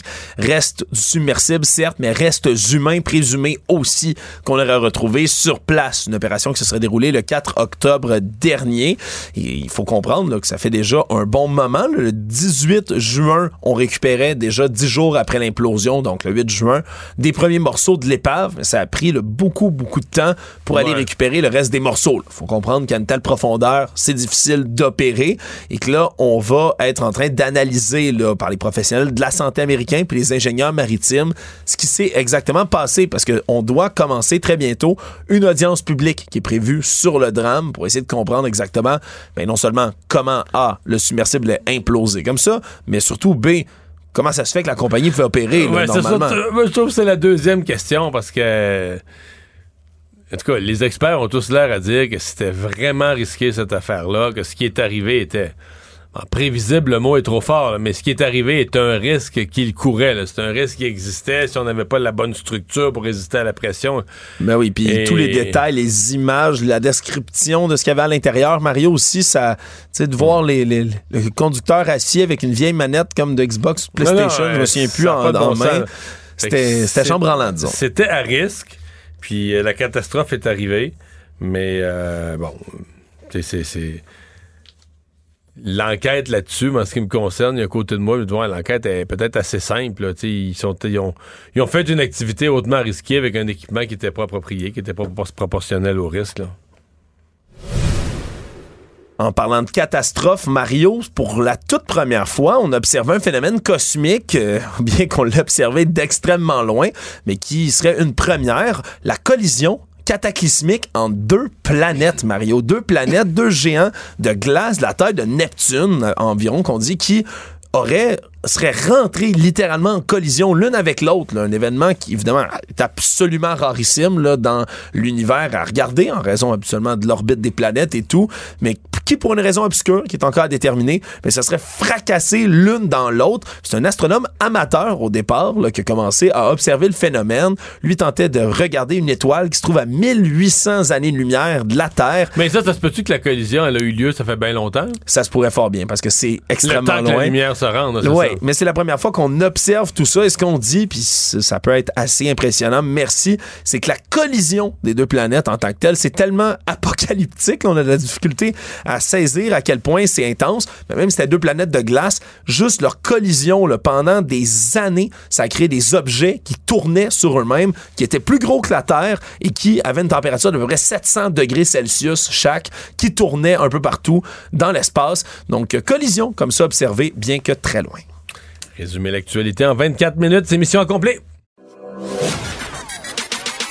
Tout savoir en 24 minutes. Un nouvel épisode chaque jour en semaine. Partagez et réécoutez sur toutes les plateformes audio. Disponible aussi en audiovisuel sur l'application QUB et le site QUB.ca. Une production QUB Radio. Mario Dumont, le seul atlas dont vous avez besoin. Émotionnel ou rationnel? En accord ou à l'opposé. Par ici, les brasseurs d'opinion et de vision. Les rencontres de l'air. Bonjour Marie. Allô Mario.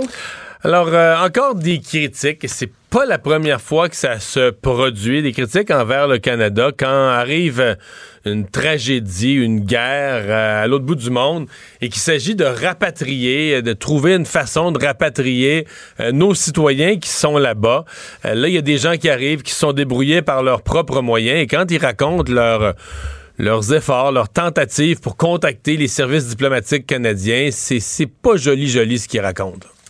Non, c'est sûr, Mario, c'est pas... avant de lancer la pierre, là, je me dis tout le temps, il faut prendre la mesure de ce qui est en train d'arriver. C'est une situation qui est difficile, c'est un conflit, il y a des bombardements. C'est sûr qu'aller rapatrier des ressortissants, c'est pas le contexte le plus facile, mais une fois qu'on a dit ça, il y a d'autres nations qui font mieux là, dans les mêmes conditions. Puis j'entendais effectivement les critiques des gens qui sont pris dans cette situation-là, les ressortissants qui sont sur le territoire puis qui disent, ben là, on a de l'information qui est contradictoire, on se fait garrocher à droite, à gauche. Tu es déjà dans une situation où ta sécurité est en jeu. J'ose même pas imaginer la couche de stress, puis d'anxiété, puis de stress que ça ajoute d'essayer d'avoir de l'information de ton ambassade. Non seulement pas avoir d'informations, mais pire, d'avoir de l'information à laquelle tu ne peux pas te fier parce qu'on te donne, on te dit tout et son contraire. Tu sais. Donc ça, c'est hyper problématique. Donc je voyais Mélanie Joly tout à l'heure, la ministre des Affaires étrangères, qui là finalement annonçait qu'il y a deux avions des forces qui vont aller dans les prochains jours. Là, c'est un peu vague, chercher certains ressortissants qui veulent revenir.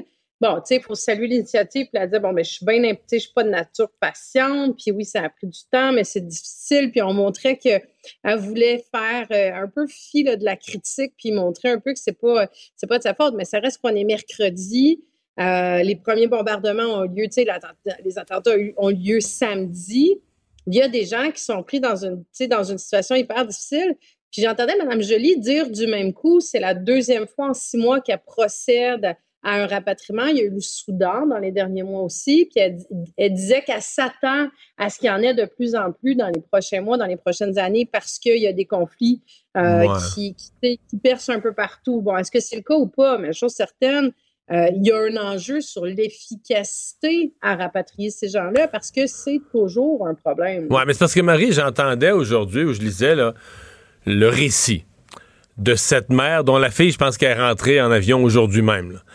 Puis là, la mère a dit, là, sa fille était mal prise samedi, elle était à Tel Aviv, là, la madame s'en est mêlée. Je pense plus tôt dans la semaine, le dimanche ou lundi, elle a réussi à parler à une employée de Turkish Airlines. Là, tu sais, Turkish Airlines, là, eux autres, ils doivent rien aux citoyens du Canada. C'est une compagnie privée de Turquie. Oui, ils veulent des clients, vendre un billet d'avion, mais elle dit qu'elle a trouvé une employée vraiment dévouée, intéressée, à trouver des solutions avec elle. Et finalement, ils ont trouvé une façon, un chemin pour revenir. Mais tu dis, est-ce que, tu sais, ce genre de dévouement, / débrouillardise, / je m'en occupe vraiment, puis j'appelle, puis je téléphone, puis je trouve une solution. Je pense que c'est ça que les citoyens du Canada s'attendraient de leurs fonctionnaires, là, des employés qu'on paye pour. Mais c'est ce que là, tu sais, au moment où la ministre dit oui, là on se met au travail, les gens arrivent, là, tu comprends? Les gens débrouillards, la fille dont la maman s'en est occupée, ben elle rentre aujourd'hui. Puis la ministre, elle est juste rendue à l'étape d'une conférence de presse pour dire là, on se retrousse les manches puis on s'y met. C'est là qu'il y a comme un décalage. Ben, tu sais, on s'attend, comme moi, je m'attends à ce que, comme citoyenne canadienne, si on a des ambassades à l'étranger, ben ça fait partie de leurs responsabilités, puis ça fait partie des choses qu'ils devraient faire rapidement. Puis je dis à l'étranger, mais tu sais, on a vu que les services Canada, là, que ce soit les passeports, que ce soit, tu sais, je dis, il y a quelque chose qui est pas habile. Puis cette maman-là, elle arrive un peu à bypasser quasiment, puis à être plus efficace que le système gouvernemental. Tu sais, ça dénote quelque chose. Puis je te fais un parallèle qui est dans une situation différente. Mais moi, je veux dire, j'étais encore députée pendant la COVID. Hey, tu sais, te dire à quel point c'était chaotique d'essayer d'avoir de l'information du gouvernement fédéral pour tous les Canadiens qui étaient, tu sais, pris un peu partout à droite. Quand les avions cessaient de voler, là, hein? Ah, quand les frontières n'étaient pas fermées, on ne savait pas quand elles allaient fermer. La frontière canadienne, les avions qui décollaient pas, mais il y avait du monde, finalement. Ce qui était le plus efficace, c'était surtout de ne pas faire affaire avec le gouvernement fédéral, puis les gens se débrouillaient sur le terrain.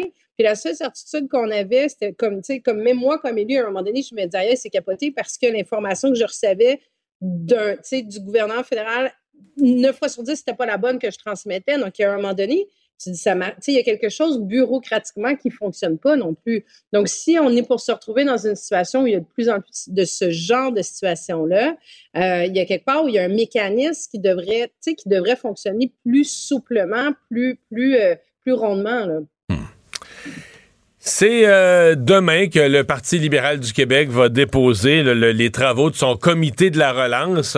La barre était haute, là. On avait mis André Pratt, ancien sénateur, ancien éditorialiste de la presse, à tenir la plume d'une grande consultation. On allait même revoir là, quasiment les bases, la philosophie du parti, les fondements du parti, jusqu'à différents éléments de fonctionnement, les bases un peu du programme.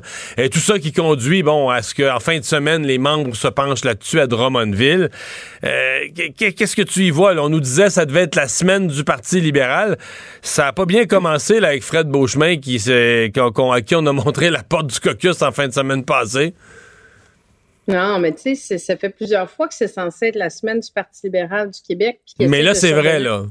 Là, cette semaine, je sais qu'il était bien craqué là-dessus avec un gros plan qui devait culminer ou qui doit culminer, là, je ne sais pas si je dois parler au passé, mais au Conseil général qui a lieu à Drummondville cette fin de semaine. Mais tu sais, justement, avec tout ce qui se passe avec Frédéric Beauchemin, mais en plus de ça, tu ajoutes aussi, il y a quand même une éclipse médiatique, il faut le dire, avec tout ce qui se passe justement en Israël et en Palestine. C'est sûr que là, le Parti libéral du Québec passe vraiment en dessous du radar. Mais au-delà de ça, Mario, là, il y a tellement d'enjeux. Tu sais, je veux bien là, les entendre dire oui, c'est la semaine, puis là, on va ils cherchent l'étincelle et à raviver la flamme, puis là, on va sortir un rapport, puis je sais pas, il y a comme une espèce de pensée magique en arrière de ça, parce que le problème, il est beaucoup plus profond que ça, tu sais. Il y a des bisbilles à l'interne au niveau du caucus, et ça dure depuis au moins 3-4 années, et ça ne semble pas du tout s'amoindrir. Au contraire, là, je veux dire, moi, j'ai des discussions avec des membres du caucus régulièrement, c'est extrêmement toxique. Tant que ça sera pas réglé, tant que cette solidarité-là se retrouvera pas, ça va être un enjeu d'essayer de ramener les militants puis d'avoir un message. Mais tu as les résultats dans Jean Talon, c'est une méchante dégelée qui a été prise. Et là, bon, ben, le rapport sur la relance auquel tu fais référence, bon, c'était... Mais ça, ils misent beaucoup là-dessus, là. Ben, ils misent beaucoup là-dessus. Le rapport, il va être déposé, il y a une conférence de presse demain à 10h. C'est une 75 pages, donc un gros rapport qui va être déposé avec une 40aine de recommandations. Là, il y a deux écoles de pensée là-dedans. Tu as plein de militants qui disent, ils n'attendent pas le Messie, là. Ils ne s'attendent vraiment à rien, puis ils sont plutôt lucides sur le fait que ce serait surprenant qu'un rapport avec des recommandations tout d'un coup, change du tout pour le tout, et là, que tout d'un coup, ce soit une grande reconnexion avec les francophones. Puis tu as plein d'autres militants qui, au contraire, se disent, ça passe ou ça casse, c'est notre dernière chance, il faut que ce soit un mandat super fort. Moi, ce que j'ai hâte de voir, Mario, c'est que ça reste c'est un comité qui fait des recommandations de toutes sortes. Là. Il y a des membres de l'aile parlementaire qui sont là-dessus. Là. La coprésidente, c'est Madouane Nikakadeh, qui est députée de Bourassa-Sauvé.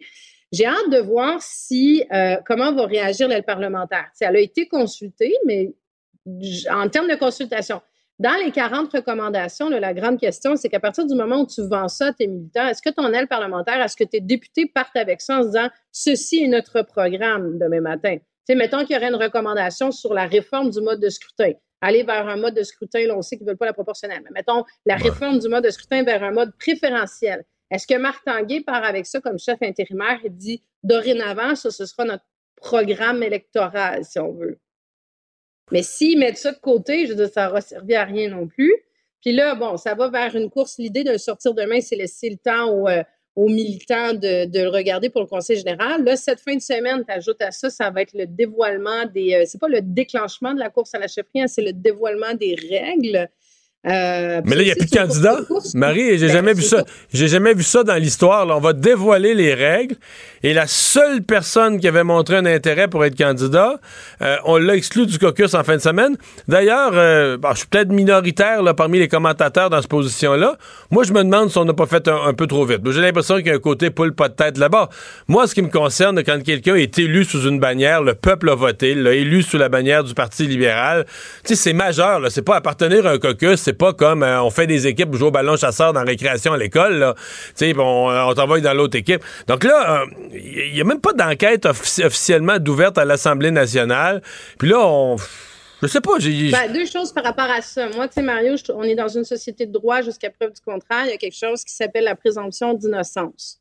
Donc la présomption d'innocence... Il n'y a même pas d'enquête encore ouverte, là, officiellement. Il y a une plainte dont déposée. La est en train d'être étudié par l'Assemblée nationale, puis il y a un processus qui est en cours au niveau du parti. Il y en a eu des plaintes comme ça au niveau de la CAQ aussi. Est-ce que les députés ont été exclus du caucus? Non, il y a un processus qui a suivi son cours, il y a des discussions qui ont été faites, il y a de la médiation qui a été faite. Le Parti libéral du Québec a décidé, c'est la tendance des dernières années d'exclure sans procès, là, mais une fois qu'on a dit ça, Mario, Il n'y a rien qui empêche M. Beauchemin. On dit qu'il n'y a pas de candidat à la chefferie. M. Beauchemin n'a pas fermé la porte de se présenter comme candidat. Mais ça reste que c'est une course. Sur ça, je veux faire la différence entre dévoilement des règles puis déclenchement. Elle n'est pas déclenchée en fait. Le Parti libéral du Québec est conscient qu'ils ont... Il n'y a pas, écoute, ça se bouscule pas. Mais Marie, avoue que tu n'as jamais vu ça dans un parti politique dans l'histoire. Là. Le jour où tu dévoiles les règles, il n'y a aucun candidat dans la course. Moi, j'ai jamais vu ça. Moi, j'ai jamais vu ça non plus. Et ça crée beaucoup d'inquiétude à l'interne. Ils sont conscients que c'est un enjeu. Ils sont conscients que imagine un scénario où finalement, il n'y a pas de candidat. Parce que là, tu vois, c'est un peu l'œuf ou la poule. Tu ne te déclenches pas tout de suite parce que tu n'as pas de candidat. Donc, on pourrait s'attendre à ce que ce soit un scénario tardif, là, fin 2024, début 2025. Donc, si tu n'es pas indépendant de fortune dans la vie ou si tu n'es pas fonction comme député... Tu peux pas être tu peux pas en deux ans être dans une course au leadership, c'est sûr. Là, ça, ben non, ça, c'est pas, ça. Donc, il va y avoir un autre 6 mois, pas de candidat, un autre 8 mois, pas de candidat. C'est que c'est l'intérêt pour la course elle-même qui... Demain matin, je vais regarder avec intérêt. J'ai déjà des oui-dire là, que dans ce document, il va y avoir nationalisme, reconnecter le nationalisme, prospérité, le développement économique, quelques thèmes forts qui vont s'y retrouver. Je pense qu'on va aussi essayer de... un peu dans le document, de redéfinir le militantisme libéral, parce qu'il y a une chose... on n'a plus de temps, là, Marie, mais c'est... On a quand même vu à la dernière élection avec la pauvre Mme Anglade toute seule dans ses rassemblements. On a vu non seulement le parti avait toutes sortes de problèmes, mais il n'y avait plus de militants dans plusieurs régions du Québec. Il n'y a plus de monde. C'est quoi un parti politique quand il n'y a plus de gens? Là, c'est pas simple. Ben, ça va prendre plus que quelques feuilles de papier, Mario, pour aller rechercher les gens. Moi, je regarde.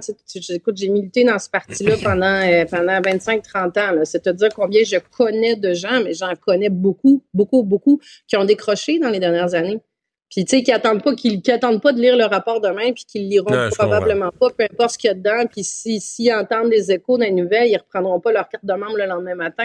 Tu sais, faut rester lucide que c'est une petite brique dans le mur de la reconstruction, mais ça va être très long. Merci, Marie. À demain. À demain, Mario.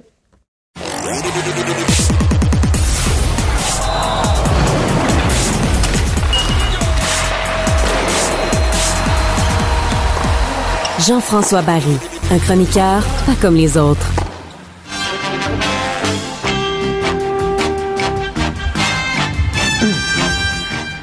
Et ça commence ce soir pour le Canadien. Mais avant de parler du Canadien, un petit mot. On s'en était parlé hier sur... Connor Bedard, je dois avouer que j'ai trouvé extraordinaire ce que l'arbitre a fait.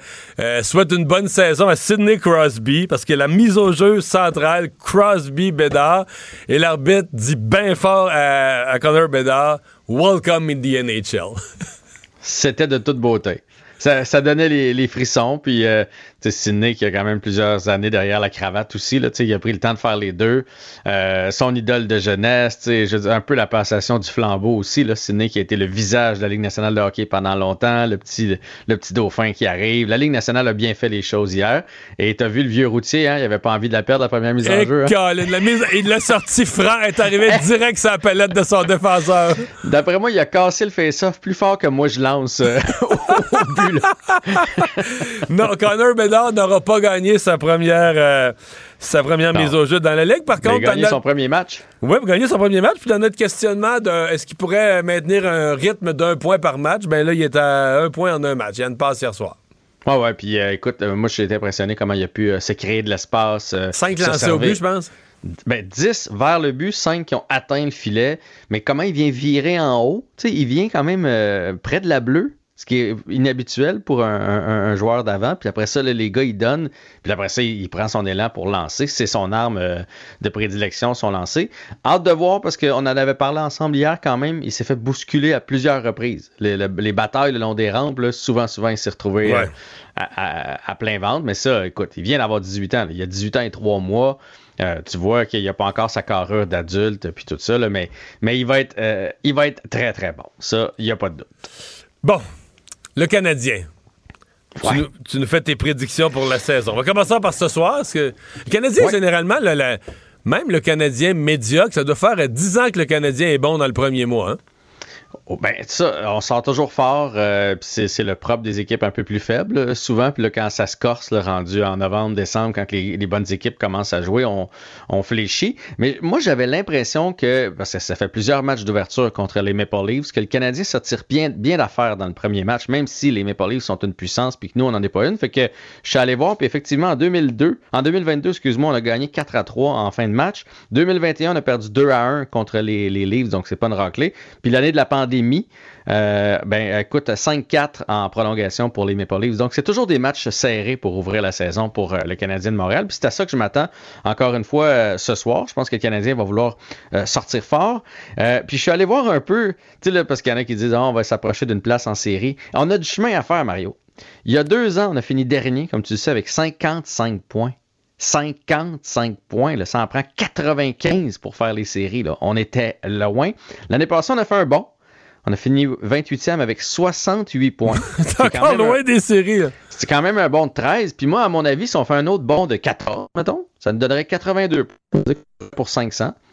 Et à une douzaine de points d'une place en série. Fait que tu sais, c'est comme impossible pour le Canadien de faire les séries cette année, surtout dans la conférence dans laquelle on se trouve, où il y a vraiment de très, très bonnes équipes. Fait qu'on espère un pas en avant, on espère du jeu excitant. Tous les experts placent le Canadien dernier ou avant-dernier là, de la division.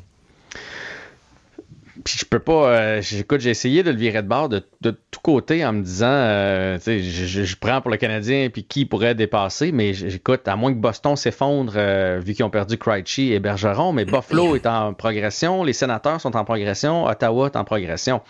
De l'autre côté de la conférence, c'est un peu moins fort. Là. Peut-être que Flyers, Columbus, on a des chances là, mais dans notre division à nous de 8, comme l'impression ça va être tough. Ouais. Donc, les questions rapides là, que tout le monde se pose. Qui sera... Oh, est-ce que Caulfield peut faire le fameux 50 buts qu'on n'a pas vu à Montréal depuis Stéphane Richer? Ouais. Alors, aujourd'hui, Martin Saint-Louis a dit c'est possible. Il est capable. Est-ce que ce sera cette année, une autre année? Ça prend un concours de circonstances. Tu dois rester en santé. Moi, je pense pas. Il n'y a même pas une saison complète, jamais, dans la Ligue nationale de hockey. C'est Cole Caulfield. On va y aller étape par étape. Je pense que s'il reste en santé pour, mettons, 75 matchs, parce que ça demeure un petit joueur. Hein, puis ouais. Plus il va en mettre dedans, plus on va le surveiller, plus il va avoir justement des coups sur les avant-bras, sur ses épaules, etc. Fait que je pense que 40, ce serait déjà 40-45, là, ce serait toute une saison pour Cole Caulfield. Mais moi, 50, j'y crois pas. Suzuki, c'est quoi le but? C'est quoi? Combien de points ce joueur-là peut nous amener? Écoute, tout le monde parle d'un point par match. Donc 82, mettons? Ouais, Suzuki lui-même a dit que c'était ce qu'il visait. Reste qu'il l'a pas fait à date. Là. Sa meilleure saison, c'est l'année passée à 66. Lui aussi, ça serait tout un bon. T'sais, moi, je pense qu'il peut aller chercher 75. Puis là, rendu à 75, on peut dire que c'est pratiquement un gars d'un point par match. Là. 75, 82, faut pas capoter non plus. Mais 82... Mais c'est quand même fou comment à Montréal... Tu sais, mettons, là, dans les... Tu sais, mettons, il y a 32 équipes. Là, dans les 32 premiers compteurs de la Ligue, ça fait combien d'années qu'on n'a pas eu un joueur dans les 32? Tu dis, il y a 32 équipes, t'as une chance d'avoir au moins un des 30...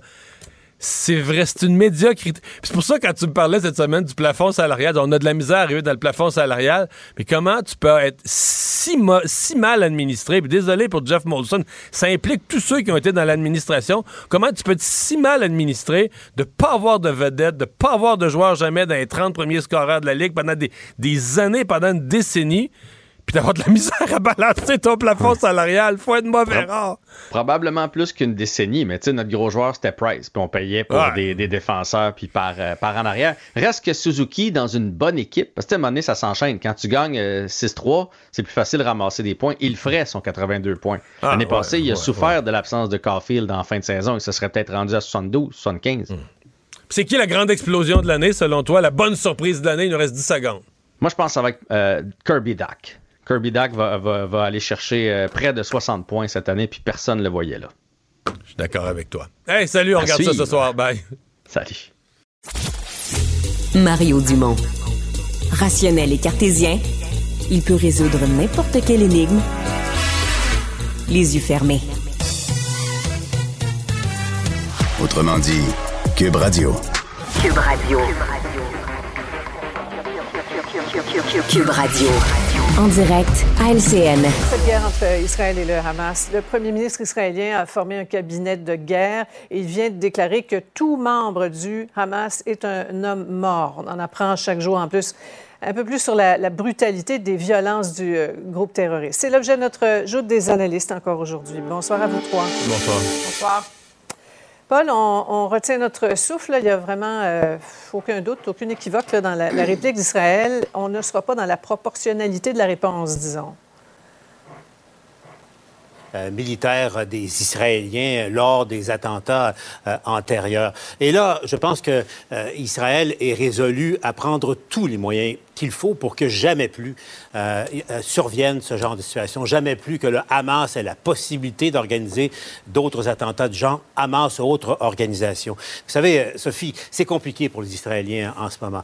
Ils doivent gérer la situation des otages, de leurs ressortissants 160 qui sont captifs à l'heure actuelle dans Gaza. Donc, avant qu'il y ait une offensive, que les soldats israéliens entrent dans Gaza, on peut penser qu'ils tentent d'élaborer en ce moment des plans de sauvetage de commandos de forces spéciales.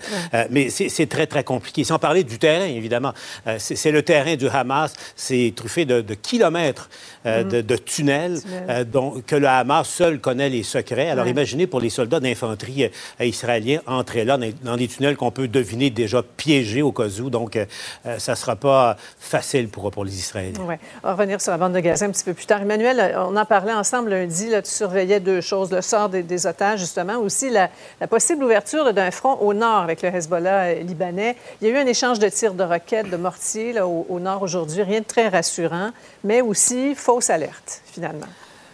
Oui, une fausse alerte où on craignait que l'Hezbollah ait enfreint l'espace aérien israélien. Moi, je pense que tout ça illustre là, parfaitement bien à quel point tout le monde est sur les dents, parce qu'à chaque fois qu'il y a un tir de roquette, la question se pose, est-ce que c'est une genre d'attaque symbolique du Hezbollah en solidarité pour le Hamas ou est-ce que c'est le début d'une nouvelle offensive massive du Hezbollah qui viendrait complètement changer la donne parce que là, Israël serait obligé de se battre sur deux fronts. Personne n'a la réponse claire à ce dilemme-là. Ce qui est clair, c'est que c'est la raison pour laquelle les Américains ont envoyé leur fameux porte-avions Gerald Ford, c'est pour envoyer un signal de retenue à Hezbollah, ne vous lancez pas là. Si la question se pose, est-ce que l'Hezbollah veut prendre le risque d'une guerre contre Israël, compte tenu des effets catastrophiques que ça aurait sur le Liban? Donc, tout le monde est en suspens là-dessus, mais il semble y avoir une genre de ligne rouge, je pense. C'est la question, justement, d'une invasion terrestre de l'armée israélienne à Gaza. Est-ce que c'est ça, la ligne rouge, qui ferait entrer définitivement Hezbollah dans le conflit? On le saura au moment où ça arrivera, malheureusement. C'est une crainte sérieuse là, qui pourrait mener à un embrasement là, qu'on veut éviter. Tu l'expliques bien, Mario. Est-ce que tu penses que ça peut arriver? Ça peut se concrétiser? Bien, je pense que ce n'est pas le plus probable à l'heure où on se parle. Je pense que ça demeure peu probable pour les raisons qu'on a évoquées. Mais c'est toujours possible. C'est le principe d'une guerre. Et c'est pour ça que les guerres sont si inquiétantes. T'sais, on ne sait jamais ce qui déclenche, l'effet domino qui déclenche quelque chose d'autre. Moi, personnellement, je suis tout à fait d'accord avec Emmanuel. Je pense que si les Américains ne veulent pas que tout le monde s'en mêle, ne veulent pas que le Hezbollah, l'Iran s'en mêle, et il faut voir là, ces deux méga navires, mais qui sont plus qu'un navire. C'est comme une ville militaire qui va s'installer en face. Et voyons ça comme deux gros yeux des Américains qui disent aux autres, on vous surveille, mêlez-vous pas de ça. Là. Et ça, moi, c'est comme ça que je vois l'approche des Américains. Les Américains veulent pas s'en mêler, mais ils disent à tous ceux qui auraient le goût de s'inclure dans le conflit, mêlez-vous de vos affaires, restez en dehors de ça. Paul, il faut garder l'œil sur ce qui se passe dans la bande de Gaza. Là. C'est l'état de siège complet. Là. On attend. Certains parlent d'une offensive terrestre d'ici quelques heures. Il y a une crainte, là, si ce n'est pas déjà fait, d'une crise humanitaire épouvantable. L'ONU qui veut mettre en place des corridors humanitaires. Les universités, les hôpitaux qui ont été frappés. C'est épouvantable. Et on parle de 260 000 Gazaouis déplacés. Là. Et 2,5 millions de population dans ce tout petit territoire, Sophie. On croit comprendre qu'il y a à l'heure actuelle des tractations de coulisses par intermédiaires interposés sur la question des otages et aussi sur celle de l'établissement d'un corridor humanitaire.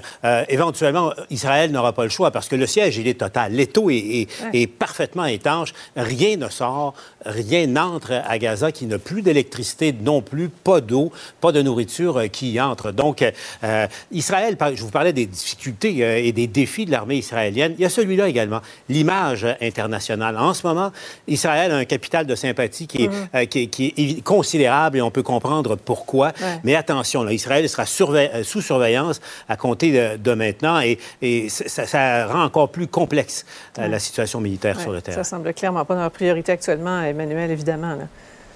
Non, et le gros problème, c'est que l'endroit de la planète le plus évident pour établir ce corridor humanitaire, c'est via l'Égypte, parce qu'il y a un port de contrôle entre Gaza et l'Égypte. Mm-hmm. Mais il semble que pour l'instant, l'Égypte discute. On voit, oui, peut-être faire rentrer du matériel, mais l'Égypte n'est pas trop chaude non plus à l'idée d'aller se mettre le doigt là-dedans. Mm-hmm. Moi, je pense qu'une des craintes principale de l'Égypte, c'est que si on met en place un corridor humanitaire, dans le cas de Gaza, ça veut dire un corridor pour laisser aussi sortir les civils. Et l'Égypte ne veut pas se retrouver avec le problème de 2 millions de réfugiés palestiniens sur les bras non plus, là. Exactement. Même chose pour les Canadiens. Il y a peut-être plusieurs dizaines de Canadiens, on parle 70 ou 80 qui sont à Gaza. Pas moyen de sortir de là si tout est fermé. On a entendu en début de bulletin plusieurs Canadiens se plaindre de devoir se débrouiller seuls pour revenir au pays. C'était le croix et la bannière. Marion, on va en reparler après la pause. La ministre Joly qui a détaillé son plan pour les aider, ces gens-là qui sont vraiment très mal pris. On va y revenir avec nos analystes après la pause. Restez avec nous. QUB Radio. Une autre vision de l'actualité.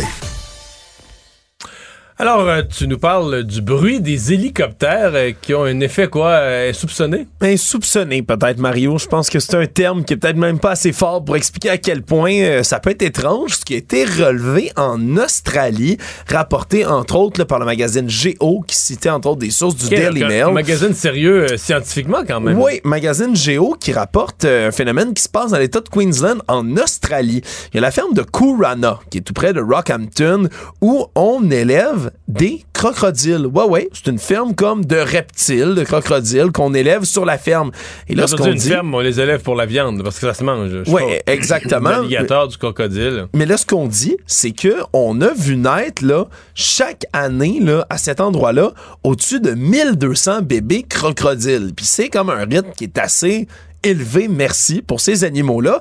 Et ce qu'on a, on a commencé à comprendre pourquoi, dans cette ferme de crocodiles-là, il y en a autant. C'est que tout juste au-dessus de où est-ce que la ferme se trouve, on utilise cet endroit-là comme point de repère pour les hélicoptères de l'armée de Singapour, qui vient faire des exercices militaires de combat avec des hélicoptères, juste au-dessus de la ferme. Donc, ils voient la ferme en bas, utilisent ça pour être comme le point où ils tournent sur place. Le problème, c'est que c'est des gros hélicoptères Chinook, là, des CH-47F qui vont se promener dans ce coin-là et ils ont un vrombissement d'hélicoptère qui est assez bas, là, très, très grave dans les octaves, ce qui fait que comme c'est un bruit sourd à basse fréquence, ben, ça ressemble au bruit que les crocodiles mâles adultes font quand ils rentrent dans l'eau et qui font des bruits d'accouplement. C'est un bruit, semble-t-il, là, que les crocodiles font dans l'eau, qui est comme érotique, exactement, qui fait un vrombissement très fort dans l'eau, va attirer les femelles, va être capable après ça. Fait que l'hélicoptère leur fait penser, on pourrait forniquer. Exactement, puis c'est ce qui se crée, le fait qu'on ait autant de bébés crocodiles qui naissent chaque année dans cette ferme-là, qui devrait donc, selon les études qui ont été déployées sur place, ben justement, sa grande productivité aux hélicoptères qui la survolent quotidiennement. Donc, ça fait une belle grande nouvelle, pour les crocodiles. Puis pendant qu'on parle du règne animal, je voulais t'amener une deuxième nouvelle également qui est parvenue. C'était le rapport d'enquête qui était dévoilé pour l'explosion en décembre dernier de l'aquarium géant de Berlin. Je sais pas si tu te souvenais de cette histoire. Aquarium géant dans un hôtel qui avait explosé apparemment tout seul. mais semble-t-il qu'on n'a pas été capable de découvrir, après 66 pages de rapport, près d'un an plus tard, la véritable cause de l'explosion. On planche sur certaines hypothèses, on dit que ce n'est pas un sabotage, mais qu'on aurait peut-être un défaut dans la colle utilisée pour assembler les panneaux de plexiglas qui composaient cet énorme aquarium vitré qui contenait 1400 poissons tropicaux qui, malheureusement, eux, sont morts pour la plupart dans l'explosion soudaine de cet aquarium-là. 2 personnes avaient été blessées. Heureusement, aucun mort. Merci. QUB Radio. On commente l'actualité, on explique la nouvelle, on décortique l'information. QUB Radio. QUB Radio. En direct à LCN. On poursuit sur le même sujet. Il y a des centaines de Canadiens qui sont enregistrés auprès de l'ambassade. Il y a beaucoup de gens qui veulent être rapatriés. La ministre Joly a donné des explications sur son plan aujourd'hui. Mario, encouragé par ce que tu as entendu? Ben oui, dans le sens que là, il y a un plan, d'ici la fin de semaine, on va avoir des avions pour rapatrier, ce qui n'est pas un automatisme. Tant qu'il y a des vols commerciaux à proximité, techniquement, c'est un dernier recours, l'envoyer les avions de l'armée. Mais ils sont tous annulés, hein? Ils sont tous annulés. Oui, ça dépend. Pas partout dans le monde. Les vols d'Air Canada sont annulés, mais il y a encore des compagnies. Quelqu'un voudrait se rendre en Europe, là, et il peut encore, puis de là, revenir au Canada. Mais quoi qu'il en soit... Moi, je suis plus dérangé, puis la ministre Joly s'est défendue de ça un peu, par les commentaires des gens qui, en fin de semaine, là, inquiets, essayaient de parler à quelqu'un au service diplomatique canadien. Et ça semble très difficile. Je prends à témoin cette mère, là, elle a organisé un transport pour sa fille, elle a réussi à trouver une personne qui collaborait et qui était débrouillade chez Turkish Airlines, une compagnie aérienne privée de Turquie. Tu dis, comment elle a pu trouver, cette dame-là, réconfort, efficacité dans une compagnie privée aérienne de Turquie, mais pas auprès des services diplomatiques canadiens qu'on paye avec nos taxes pour être actifs dans des cas d'urgence comme ça, là. Ouais, Paul, as-tu une réponse? Je veux pas défendre les services consulaires canadiens, mais il faut comprendre comment ça fonctionne. Le Canada n'a pas des immenses ambassades là, comme les États-Unis, là. Alors, la réalité, c'est que le personnel sur place, il est limité dans ces situations-là. Donc, ces gens-là, ils font leur possible, mais on s'entend, ça prend 1h30, ils sont complètement submergés. Et le centre d'appel ici à Ottawa a du personnel sur place tout le temps, mais dans ces crises-là, on fait rentrer des gens du bureau qui ont d'autres jobs là, dans la vie. Et donc ça prend toujours du temps à se mettre en place. Ça prend du temps à mettre en place le fait que l'ambassade d'Égypte et d'ailleurs va venir en renfort. Et je pense que c'est ce qui explique que dans les premiers 48 heures, particulièrement, c'est toujours difficile laborieux. Excuse-moi, Emmanuel, mais c'est... Il faudrait changer les façons de faire. Oui, mais c'est un peu l'histoire du pompier. C'est un peu l'histoire du pompier que le tuyau est pété le jour qu'il y a un feu, là, tu sais. Oui, c'est ça. Mais en même temps, ça explique pas le fait que le Canada a été beaucoup plus lent à réagir que le Mexique, le Venezuela, le Portugal et des pays beaucoup moins nantis que nous. Puis un des problèmes, c'est que le message annonçant le congé férié de l'Action de grâce, il est resté. Les gens appelaient, puis ils savaient pas qu'ils pouvaient... communiquer avec Ottawa et tout ça, mais il y a un problème sérieux avec les services consulaires. Moi, je me pose la question toute simple. Coudon, une ambassade, ça sert à quoi sinon qu'à venir en aide à ses citoyens en situation de crise? Je la pose la question, je n'ai pas de réponse. Ouais. En tout cas, ça semble être utile une fois qu'il n'y a plus de vol, parce que tant qu'il y a possibilité de se débrouiller avec les moyens du bord, l'ambassade n'est clairement pas là. Je vais vous entendre sur la désinformation, parce que c'est aussi un autre aspect de la guerre qui est vraiment très, très important. On dit souvent, la première victime de la guerre, c'est la vérité. Là, on pourrait ajouter que l'autre bourreau, c'est les réseaux sociaux. Des rumeurs, des fausses vidéos, des demi-vérités. Il y en a partout, et de la part des deux camps, d'ailleurs, Emmanuel. Oui, et c'est absolument fascinant pour quiconque plonge là-dedans, là, des vidéos où on reproche à Israël de vanter d'avoir tué un enfant palestinien, alors que dans le fond, c'est une scène de film, littéralement, qu'on a coupée. Prendre des images qui datent de 2015, vraiment... C'est comme si les réseaux sociaux étaient devenus une poubelle de la vérité. Et c'est sûr que c'est une arme très, très, très puissante parce que ça vient conforter, je pense, les gens les plus radicalisés ou les gens qui ont les opinions les plus campées dans ce débat-là, qui animent beaucoup les passions. dans leur certitude. Et ça, ça contribue à ceux qui sont nombreux dans ce conflit-là, qui ne recherchent pas des solutions. Mais de tout temps, la propagande a été un instrument de guerre. Ça fait partie de l'histoire des conflits mondiaux. C'est encore plus vrai avec les réseaux sociaux en 2023. Raison de plus, au fond, pour tous les gens qui nous écoutent, d'aller aux bonnes sources d'informations validées. Vous savez, les Américains, les journalistes, les grands journalistes américains, pendant la guerre du Vietnam, ont adopté une doctrine toute simple. Ils ne rapportaient que ce qu'ils constataient eux-mêmes. Ils s'échangeaient de l'information, mais il y avait des professionnels qui étaient là pour valider la véracité des faits. Et plus que jamais, je pense que ces exercices-là, la valeur des sources qui vous informent doit être prise en compte plus que jamais. Et la propagande en 2023, là, c'est vraiment en temps réel. Alors, les vérificateurs de faits ne chôment pas, Mario. Hein? Non, mais c'est parce qu'on a... Tu sais, les fabricants de fausses nouvelles, c'est tellement facile aujourd'hui, un petit bout de texte avec une image, comme disait Emmanuel, on a vu des images de guerres précédentes qui datent de 2, 5, 8, 10 ans. Tu sais, tu fais un petit montage. Avec l'intelligence artificielle, tu peux même fabriquer une voix. Alors, les gens, sincèrement, les gens doivent devenir beaucoup plus méfiants. Tu sais, c'est pas parce que tu le vois sur Internet que c'est vrai. Là. C'est un avertissement à tous, là. Oui, elle est à la source, les médias sérieux, hein, qui ont toute leur importance dans des moments comme ceux-là. Merci beaucoup à vous trois. À demain. Au revoir. Au revoir. Au revoir. Autrement dit, QUB Radio. Ah voilà, c'est ce qui complète cette émission du jour. Merci d'avoir été des nôtres. On se donne rendez-vous demain, 15h30. QUB Radio.